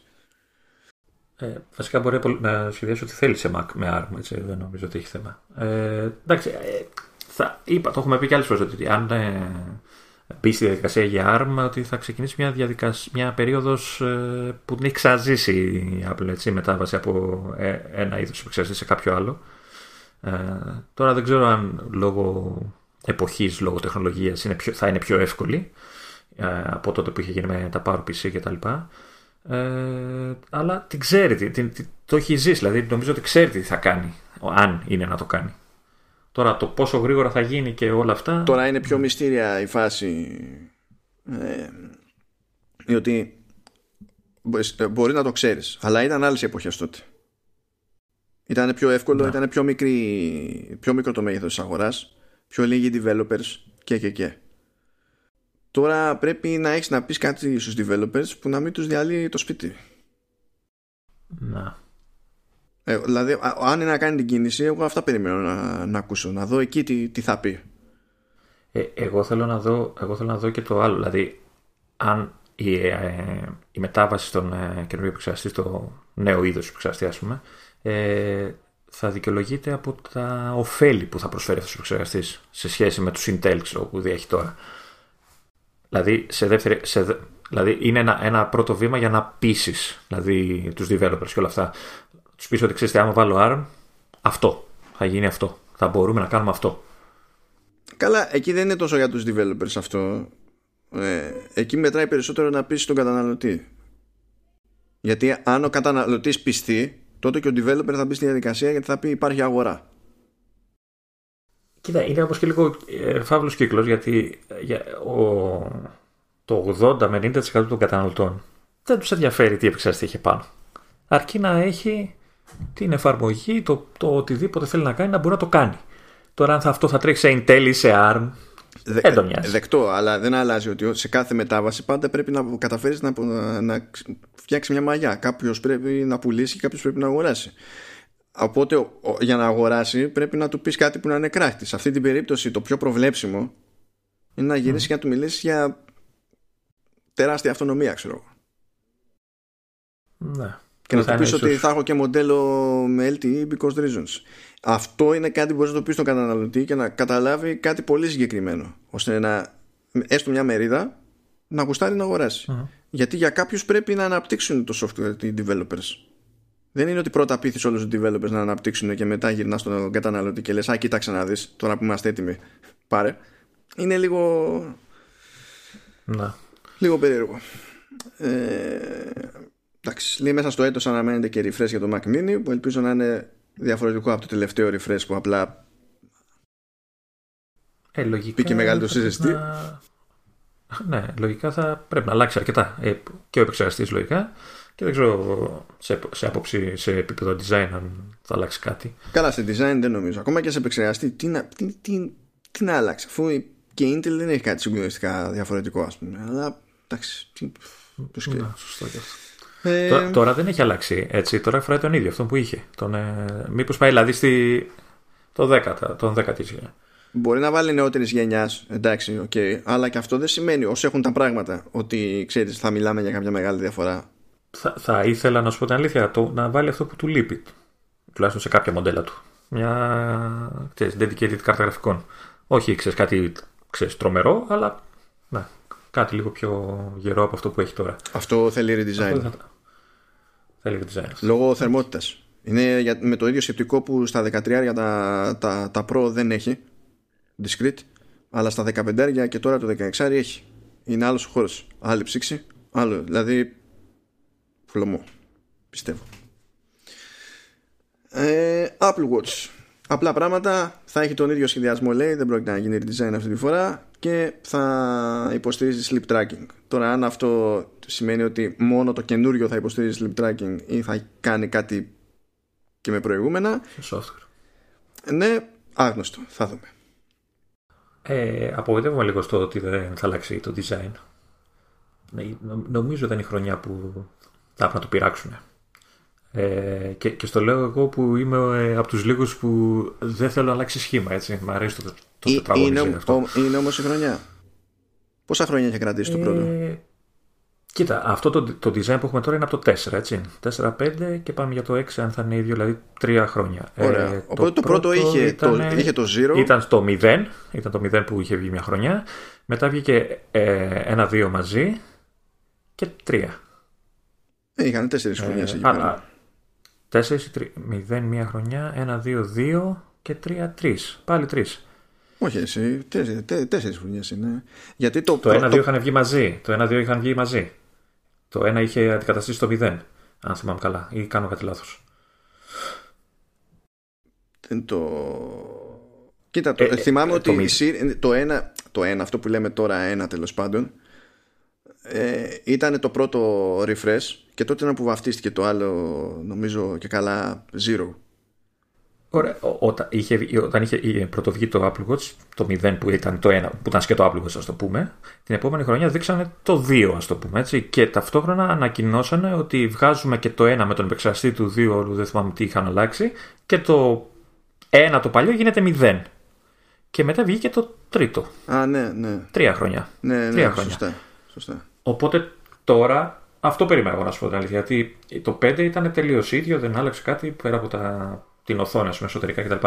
Ε, γι' αυτό που απογοητεύομαι. Τέλος πάντων, μου κακοφαίνεται ότι δεν θα κάνουν κάποια τσαχμινιά. Μπορεί και να γίνει, δεν ξέρεις, αλλά λέω. Νομίζω είναι η εποχή του. Και τώρα φτάνουμε στα χοντρά εκεί. Θα πιάσουμε iPhone και iPad. Πάμε εκεί πέρα πρώτα με τα τσικό. Λέει ότι του χρόνου θα βγει iPhone SE Plus και θα είναι ακριβώς αυτό που βγήκε τώρα αλλά σε έκδοση Plus. Plus. Ε, δεν ξέρω από ποιο άρθρο το διαβάζεις. Εγώ είμαι σε ένα του Mac Rumors ε, και διαβάζω ένα από τα comment που έχει από κάτω. Δεν ξέρω αν ε, έχεις ασχοληθεί. Όχι, comments δεν έχω. Και λέει ο τύπο, ναι, και λέει ο τύπος ότι OK, okay, αλλά μου φαίνεται λίγο κάπως αυτή η φήμη. Ε, και το στηρίζει στο ότι η σειρά SE ε, για την Apple είναι μια σειρά ας το πούμε φτηνή και για να γίνει φτηνή ένας από τους τρόπους για να την κάνεις φτηνή αυτή τη σειρά είναι ότι χρησιμοποιείς ε, ξέρεις, πράγματα που ήδη υπάρχουν. Η mm. φήμη αυτή που, πας να, που, που αναφέρεσαι ε, μιλάει για ε, έντονο redesign, όχι απλά ε, το σου. Δηλαδή, εγώ διάβαζα και για full screen και δεν ξέρω εγώ τι. Όχι, εγώ δεν, δεν, εγώ δεν, στο, ίδιο. Όχι, α, εγώ δεν πέτυχα τίποτα τέτοιο. Ε, και ε, δηλαδή είδα συγκεκριμένα να λέει ότι στην ουσία μιλάμε και για το σασί του, του 8 Plus ε, δεν έγινε διευκρίνηση για τις κάμερες. Εγώ πιστεύω ότι σε αυτή την περίπτωση για να κρατήσει και τιμή δεν θα έπρεπε καν στη διαδικασία να έχει δεύτερη κάμερα πάνω. Θα το άφηνε με μία ξέρω εγώ. Αλλά κατά τα άλλα θα ήταν το σιλούπι του 8 Plus ε, ίδιο επεξεργαστή, ίδια λοιπά τεχνικά χαρακτηριστικά, ξέρω εγώ και τέτοια πράγματα. Δηλαδή, εμένα πιο πολύ μου κάνει εντύπωση ότι αυτό για κάποιο λόγο μένει σε άλλη χρονιά. Αλλά όλο το υπόλοιπο δεν μου κάνει εντύπωση. Και άμα πάνε και το ανοίξουν έτσι, κάνουν το SE να είναι κατά μία έννοια ένα mini line-up, εμένα μου φαίνεται να το παίρνουν και πιο στα σοβαρά, ρε παιδί μου, σαν entry point και ότι πάνε να, να διοργανωθούν και στα υπόλοιπα από εκεί και πάνω. Πάντως αυτό, για, επειδή διαβάζω τώρα το Mac Rumors, το Mac Rumors έλεγε ότι περιμένουν ένα μοντέλο Plus το οποίο θα είναι από 5,5 έως 6,1 inches ε, οθόνη, ε, full screen design όπως του 11, 11 Pro, χωρίς Face ID αλλά με Touch ID στο πλήκτρο το Power Button δίπλα, δεξιά από που είναι, ε, και μικρότερο notch επειδή δεν θα έχει Face ID κτλ. Πού κολλάει το notch, εδώ, μιλάμε, για, εδώ μιλάμε για εσύ, πού κολλάει, αυτό που, αυτό που διαβάζει είναι για το 12. Όχι, iPhone SE Plus is expected to have όλα αυτά που σου είπα. 5,5 έως 6,1. Σου λέω ότι τι διαβάζω εγώ στο Mac αυτή τη στιγμή. Ε, με full screen design. Γι' αυτό σου λέω ο τύπος ε, του φάνηκε περίεργο όλο αυτό. Ε, αυτό που λες εσύ έχει πιο λογική. Η αλήθεια είναι. Να είναι δηλαδή ένα απλά το πλάσο είναι αυτό που έχω εγώ σε, με, καινούρια, με καινούριο επεξεργαστή. Αυτό που βλέπω εγώ αναφέρει... ότι αναφέρουν ε, οι leakers των ημερών πάντως δεν είναι αυτό που με περιγράφεις από το Macrumors. Το έχουν ως πολύ ξεκάθαρη περίπτωση ας πούμε. Πάντως το link το έχει το Note οπότε μπορείς να το χαζέψεις. OK. Okay. Ε, νομίζω ότι ε, παίζει να έχει μπερδευτεί το, το Macrumors, να έχει μπερδευτεί, όχι στο σήμα του, δεν εννοώ αυτό. Να τα έχει μπλέξει. Ναι. Ε, Ακριβώς επειδή γίνεται ένα άλλο μπέρδεμα με το iPhone 12 ή όπως τέλος πάντων θα λέγεται.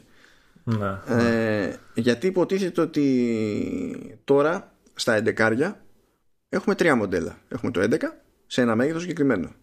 Και έχουμε 11 Pro, πάλι σε μέγεθος συγκεκριμένο, και το 11 Pro Max σε άλλο μέγεθος.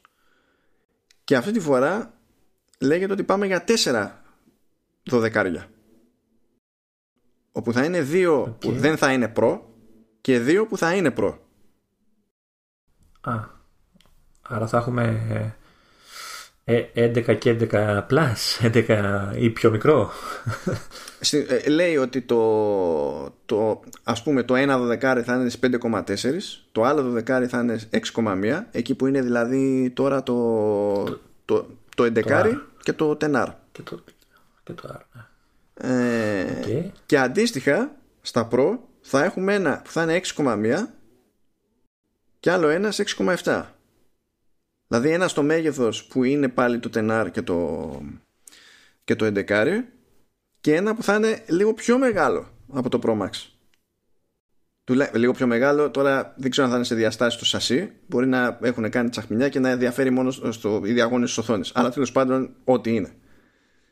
Ε, και λέγεται παραπέρα ότι και τα τέσσερα μοντέλα θα υποστηρίζουν 5G βέβαια δεν αναμένεται να υποστηρίζουν του ίδιου τύπου 5G και τα δύο. Θα υπάρχει διαφορά ανάμεσα σε Pro και τέτοιο λέγεται.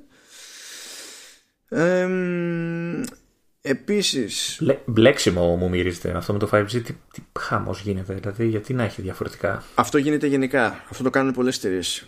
Ε, και στην πραγματικότητα δεν έχει συγκλονιστικό νόημα για, το, για τον καταναλωτή. Διότι ε, ε, να το πούμε τελείως χοντρικά δύο τύποι και καλά sub 6 GHz και καλά κάτω από 6 GHz ό,τι και αν σημαίνει αυτό και MM Wave το δεύτερο είναι πολύ πιο γρήγορο και είναι πολύ πιο δύσκολο οποιοδήποτε πάροχος να σε καλύψει αυτό είναι πάρα πολύ δύσκολο. Υπάρχει πρόβλημα με εμβέλειας, κεραίε, ξέρω εγώ κτλ. Όπου υπάρχει 5G ε, από κάποιο πάροχο, δεν είναι αυτονόητο ότι σε καλύπτει στο δεύτερο. Και αν σε καλύπτει στο δεύτερο, μπορείς σε μια γωνία να σε καλύπτει, στην άλλη γωνία να μην σε καλύπτει. Μιλάμε για τέτοια θέματα εμβέλειας. ε, πάλι, αν είσαι στη γωνία που σε καλύπτει, άμα βρέξεις την πάτησες.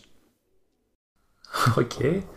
δηλαδή, το πάμε για το πιο γρήγορο, ε, την πιο γρήγορη εκδοχή 5G όσοι έχουν τα πράγματα δεν είναι κάποια αυτονόητη μαγιά που μεταφράζεται στην πράξη σε κάτι συγκλονιστικό ενώ στη φθηνότερη περίπτωση του 5G έχεις πάλι άνοδο ταχύτητας αλλά όχι τόσο μεγάλο άλμα σε σχέση με 4G κερδίζεις όμως τη μεγάλη βελτίωση στο latency που αυτή είναι η πηχοντρή εξέλιξη στο, στο 5G δεν νομίζω ότι θα θυχτεί κανένας τώρα σε αυτά. Όποιος θα γκρινιάξει, δεν νομίζω ότι θα συνειδητοποιεί γιατί θα γκρινιάζει. Μή, μήπως τότε δεν έχει νόημα να τα υποστηρίξει έτσι η Apple. Μήπως θα μπορούσε απλά να περιοριστεί στο, στο ένα από τα δύο πρότυπα, ας πούμε, μοντέλα, πώς θα το πεις. Ε, κοίτα. Συστήματα. Παίζει ρόλο και το τι modem έχει από την Qualcomm, από τον προμηθευτή και στην τελική άμα πει ότι το πιο ζώρικο 5G το υποστηρίζω στα Pro θα έχει και ξέρεις, μια διαχωριστική γραμμή ακόμη για το TST Pro. Να. Δεν είναι ξέρεις και καλά φύραντε και καλά ότι αλλά κατά τα άλλα, ξέρεις, με τον ένα με τον άλλο τρόπο θα υποστηρίζονται γενικά, ρε παιδί μου, θα υποστηρίζεται 5G σε όλα τα, τα μοντέλα και λέγεται ότι στα Pro μπορεί να έχουμε και promotion. Ε, Αυτό θα είναι ωραίο να γίνει. Εντάξει, δεν ξέρω πώς θα γίνει, θέλω να δω πώς θα γίνει, διότι άλλα μοντέλα που έχουν βγει στην αγορά με ειδικά με 120 Hz αλλά και με 90 πολλές φορές έχουν περιορισμούς που εμένα δεν μου αρέσουν. Δηλαδή, τους στυλ, ε, θες τα παραπάνω χέρι, ναι, θα πέσεις ανάλυση και θα είσαι κάτω από τη φυσική ανάλυση της οθόνης. Δεν, δεν, όχι. Ναι, δεν χρειάζεται να μας πεις, το ξέρουμε. Α φύγει παρακάτω. Θα ξέρουμε ότι σε ενοχλεί αυτό. ναι, δηλαδή. ή θα, θα πρέπει να γίνει κάπως έτσι να είναι ωραίο σαν φάση. Το, το iPad κάνει κάτι τέτοιο, γιατί νομίζω έχει promotion. Ναι, το, iPad κάνει, το Pro ναι. Το κάνει, ναι. Ε, ρίχνει ανάλυση. Α, δεν, δεν έχει ανάλυση, αλλά το 120 δεν το έχει ενεργό ανά πάσα ώρα και στιγμή. Το έχει όταν, όταν το δικαιολογεί το περιεχόμενο ή όταν χρησιμοποιείς το pencil. Α, OK. Okay. Ε, είναι υπό συνθήκη τέλος πάντων. Ε, λέγεται επίσης ότι θα μικρύνει το notch ε, και υποτίθεται ότι η τσαχπινιά που θα γίνει είναι ότι το ακουστικό θα πάει προς τα πάνω να μπει στο περιθώριο ναι. πιο κοντά στο, στο, στο περίγραμμα τέλος πάντων που δεν ξέρω πώς θα το κάνουν αυτό δεδομένου ότι ένα από τα κλασικά που λέγονται γενικά για, το, για τα συγκεκριμένα τηλέφωνα που πάνε και για design είναι ότι θα ακολουθηθεί η γραμμή του iPad Pro που όλοι ξέρουμε ότι είναι η γραμμή του iPhone 5 Ναι. Ε, εντάξει, το, το iPad έχει περιθώριο αρκετό. Αλλά να πεις τώρα είναι το iPad. αυτό... εδώ μιλάμε για τηλέφωνο ναι. ε, ναι, δεν ξέρω. Ε, ε, λες να έχει κανένα κουμπάκι να το πετάει προς τα πάνω μηχανικά να πετάγεται έξω από οι κάμερες που βγάλανε. Δεν ξέρω. Το δοκιμάσανε και αυτό με τις κάμερες και μετά οι ίδιοι κατασκευαστές το αλλάξανε γνώμη από τη μια χρονιά στην άλλη. Τα έχουμε δει αυτά. Ε, και όταν λέει, μιλάμε για notes, μιλάμε για, για μικρότερο notes, μιλάμε για σε μήκος, έτσι, όχι σε ναι. ύψος. Σε ύψος δεν νομίζω, αλλά σε μήκος ναι. Γιατί στην ουσία παίρνεις το ακουστικό που ήταν μέσα στη μέση, παιδί μου, το μετακινείς και τη γλιτώνει. Και φαίνεται όλα τα λέγοντα. Ναι. ναι. Εντάξει, και ε, εδώ που τα λέμε, το, το Notes πρέπει να τους κάθεται από την ημέρα που το βγάλανε. Έτσι. Πρέπει δηλαδή παλεύουν από τότε πιστεύω για να το νομίζω, ε, νομίζω να τους κάθεται. Εγώ δεν πιστεύω ότι βγήκε αυτό το design χωρίς να υπάρχει έτσι κι αλλιώς η πρόθεση σε βάθος χρόνου να γίνει κάθε προσπάθεια ώστε να μην χρειάζεται αυτό το πράγμα. Αυτό δεν σημαίνει ότι το έχεις για ταλκά, σημαίνει ότι καταλαβαίνεις γιατί το έχεις κάνει. Γιατί προσφέρει αυτό που προσφέρει. Προσφέρει το, το, το Face ID. Τι να γίνει δηλαδή. Εφόσον αποφασίσανε ότι θα το προσφέρουν αυτό, δεν είναι ότι ξαφνικά σου έπεσε κατά κέφαλα το, το notch και λες όχι τι έπαθα τώρα. Έγινε μια επιλογή συγκεκριμένη. Ε, υποτίθεται ότι εντάξει θα μείνει το τετράγωνο πίσω με τις κάμερες αλλά θα προσθεθεί η τέταρτη που λέγεται ότι θα είναι το LiDAR αυτό που είδαμε τώρα στα καινούργια iPad Pro οπότε θα πιάσουν μια συμμετρία εκεί με τα τέσσερα τα κυκλάκια. Θα, ε, θα ακούσουμε τα κλασικά τα αστεία φέτος. Είστε, είστε πολύ πρωτότυποι όλοι.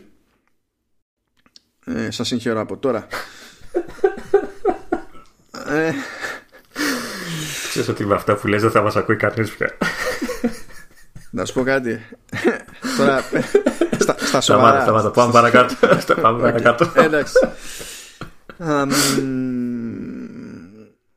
Τώρα Υποτίθεται που εγώ το πιστεύω ότι θα ισχύει αυτό μόνο για το μεγάλο το μοντέλο. Γιατί όταν, εφόσον είναι να μεγαλώσει ακόμη περισσότερο, μπορείς να κάνεις μια τσακπινιά. Λέει ότι και καλά θα είναι λεπτότερο, όπως φαίνεται αυτό, Λεωνίδα. Αμάρτια με αυτό το λεπτότερο. Αντί για 8,1 χιλιοστά λέει 7,4 που δεν είναι μικρή διαφορά στι συσκευές. Έλα μωρέ που δεν είναι μικρή διαφορά τώρα παρά... Είναι δυνατόν να το δεις με το μάτι αυτό το πράγμα τώρα Το νιώθεις στο χέρι αυτό το νιώθεις στο χέρι Δεν το βλέπεις με το μάτι ειδικά εγώ Αλλά το νιώθεις στο χέρι Σιγά που το νιώθεις με το στο χέρι Να, να νομίζω θα είναι πιο ελαφρύ ε, Σημαντικά πιο ελαφρύ να θα το καταλάβει Σιγά που θα είναι πιο ελαφρύ το αν θα είναι αλλά το αν θα είναι πιο ψηλό 0, δεν ξέρω εγώ πόσο. όχι, ε, ε, όχι πέρα πλάκα. 7,4 από 8,1 το καταλαβαίνεις στο χέρι. Αυτό το καταλαβαίνεις στο χέρι. Πέρα πλάκα. Το, το, το άλλο βέβαια. Γιατί καταλαβαίνεις έτσι. Τα optics είναι optics. Αν σου λέει θα γίνει πιο λεπτό ναι. το, το σασί, τι σημαίνει αυτό για το camera system; Α, Α, θα, ξε, θα ξεπετάγεται. Θα πετάει περισσότερο. Ε, άρα τι να το κάνεις, δεν, δεν, δεν την καταλαβαίνω αυτή τη λογική, να σου πω την αλήθεια. Ποια πολλές. Δεν, δεν μπορώ να την καταλάβω. Το ότι λεπταίνεις όλο το κινητό και αφήνεις μια κάμερα να πετάγεται στο θεώρημα. Δηλαδή, άστο να είναι συμμετρικό. δεν πειράζει. Δεν πρόκειται να γίνει συμμετρικό. Γιατί αν το κάνεις να μην πετάει καθόλου, θα, θα πούμε ότι τέλος πάντων, αν το κάνεις πιο χοντρό, βάλει μπαταρία. Άμα το κάνεις λοιπόν πιο χοντρό και καλύψεις όλο αυτόν τον έξτρα εσωτερικό χώρο με μπαταρία, θα καταλήξεις να είναι μισό κιλό τηλέφωνο. Και τότε τι θα λέμε, ναι, αλλά δεν έχει κάμερα bump. Τότε θα γκρινιάζουν για κάτι άλλο. ναι. Οκ, και λέει ότι θα μικρύνουν και τα περιθώρια, λέει. Ό,τι και αν σημαίνει αυτό. ναι. Και έρχεται ναι, και ένα καινούριο χρώμα, λέει, στη θέση του Midnight Green, όπως κάνει πάντα η Apple με τα καινούργια τηλέφωνα. Σκάει και ένα καινούριο χρώμα ώστε να έχει πάντα κάποιος τρόπο να δείξει με τη μία ότι έχει το καινούριο μοντέλο. Θα πάει, λέει, για Navy Blue.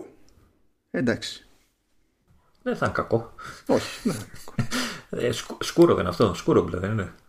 Το, ναι, ναι, ναι. Το... ναι είναι σκούρο. Του, του, του, ναυτικού που λέμε. Του, Κοίτα, λογική, φαντάζομαι θα το έχει κάνει στο Pro αυτό το πράγμα. Και στο Pro γενικά βάζει σχετικά σκούρα. Δεν βάζει έντονες αποχρώσεις. Αυτά θα τα κρατάει για το, το δεκάρι το στάνταρ. Κάνα sunshine pink δεν θα έχει κανένα. Έτσι για να γουστάρεις. ναι, αμέ. Sunshine pink. Ούτε να σκεφτώ τι σημαίνει αυτό, δεν ξέρω. Το ροζ του, της ηλιαχτίδας.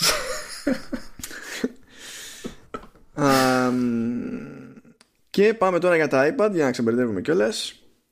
Α, δεν δεν τόση ώρα περιμένω. ναι.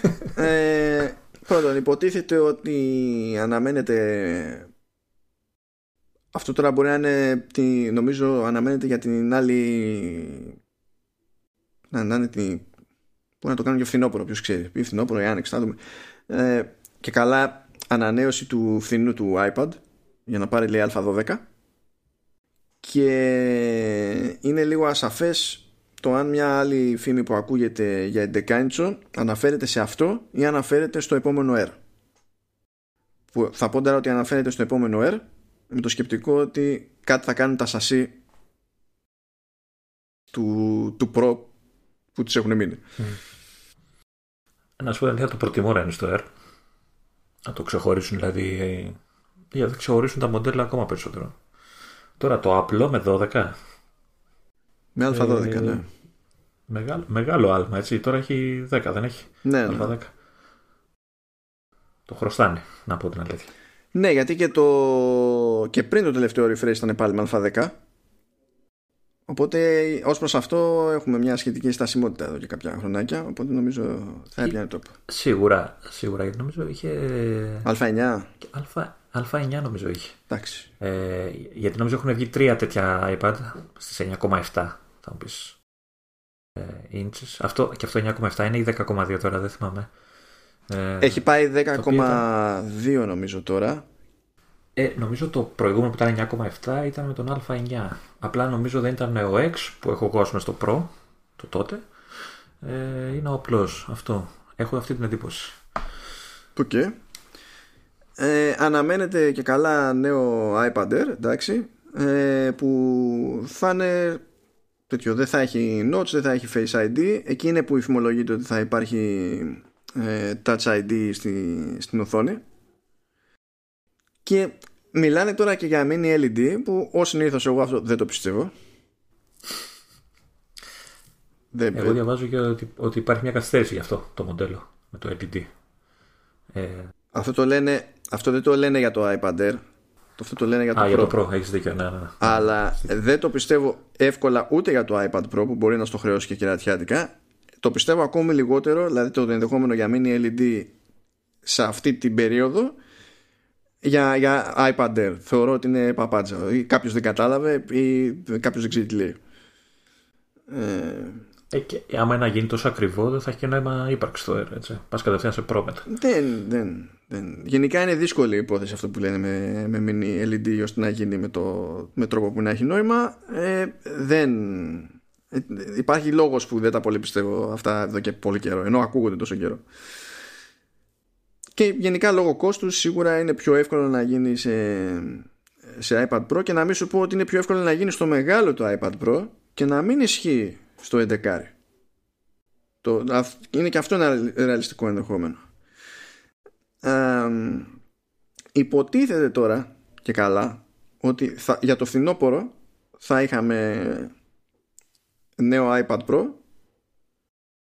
ε, με 5G και α14X και τα λοιπά και αυτά τέλος αλλά λέγεται ότι και αυτό πηγαίνει πίσω και είναι σχετικά λόγω κορονοϊού Ναι, είναι, είναι, είναι πολλαπλά τα ζητήματα βασικά. Ε, γιατί τώρα ας πούμε και για, το, και για τα iPhone υπάρχει ένα ζήτημα. Ακούγεται ας πούμε ότι η μαζική παραγωγή θα ξεκινήσει Σεπτέμβριο. Το οποίο είναι πρόβλημα. Γιατί συνήθως λαντσάρουν Σεπτέμβριο. Και ότι για τα πιο ακριβά θα πάει και για Οκτώβριο που είναι ακόμη μεγαλύτερο πρόβλημα. Ε, αλλά έχουν θέμα λέει αυτό που ακούστηκε είναι ότι επειδή έχουν κάνει κάνανε μέσα τον Απρίλιο τώρα δηλαδή κάποιες τελευταίες αλλαγές στις κεραίες ε, και όλη η αγορά έχει έχει ρίξει ταχύτητα ε, χάνουν χρόνο ακόμη και στο certification που πρέπει να περάσουν οι κεραίες και το νέο design ας πούμε. Είναι λίγο δύσκολο να υπολογίσουν στα σοβαρά όλα αυτά τα πράγματα. Ε, τέλος πάντων λέγεται ότι το legit καινούριο iPad Pro το επόμενο τέλος πάντων πηγαίνει μάλλον για αρχές 2021 το οποίο μου φαίνεται και πιο λογικό. Δεν θα πάθουν τίποτα να μείνουν με αυτό που δείξανε τώρα για μερικούς μήνες παραπάνω σιγά. Ε, και νομίζω ότι δεν ξεχνάω κάτι από τα του iPad και νομίζω κιόλας ότι δεν ξεχνάς και τίποτα γενικότερα. Ναι, ότι τελειώσαμε κιόλας. Εντάξει. Άλλο ένα μικρό επεισόδιο. Ναι. Εντάξει, είχαμε καιρό. Είχαμε καιρό. είχαμε, είχαμε καιρό να κάνουμε γαϊδούρι, αλλά πραγματικά είναι τόση πληροφορία που εννοείται έτσι, δεν τα θεωρούμε όλα αυτά δεδομένα, αλλά εντάξει, όταν ε, βγαίνουν από άνθρωπο που λέει ότι δεν μπαίνω σε διαδικασία να πω κάτι αν δεν το έχω διασταυρώσει από δύο ή ιδανικά από τρεις μεριές. Ε, βλέπω πολλούς διαφορετικούς να συμφωνούν μεταξύ τους τουλάχιστον σε κάποια βασικά θέματα και τέτοια. Εντάξει, καλά να τα πάρουμε λίγο στα σοβαρά, ακόμη και αν είναι να πέσουν έξω σε κάποιο επίπεδο, είτε από άψη χρόνου, δηλαδή να μην είναι να βγει τότε, να βγει πιο τότε, ή απλά να ισχύουν αυτά που λένε, στο στάδιο του σχεδιασμού, αλλά να αλλάξει πλάνο προχωρώντας η Apple, παιδί μου. Εντάξει, συμβαίνουν αυτά τα πράγματα. Αλλά χαμούλης, χαμούλης, Λεωνίδα. Κοίτα όμως με το μπλα μπλα σου, ούτε για τα ροδάκια των 700 δολαρίων είπαμε, τίποτα δεν είπαμε. Όχι, δεν, δεν το έσβησα, δεν το έσβησα αυτό το note. Θα το περιλάβουμε. αυτό και να το σβήσεις θα μείνει εκεί. Έχω και μια αισιοδοξία αλλά δεν είμαι πολύ σίγουρος ότι έλαβα ειδοποίηση αλλαγών στο Notes πριν το ανοίξω. Καλά, ε, τον ονειρεύτηκε, στάνταρ, στάνταρ. Δεν ξέρω, δεν ξέρω. Μου ήρθε μια ειδοποίηση γιατί θυμάστε όλοι όσοι μας ακούτε ότι έχουμε ένα θέμα με αυτό. Ε, δεν ξέρω με την Beta η οποία είναι εξαιρετική γενικά. Μου έχει τσακίσει το iPad.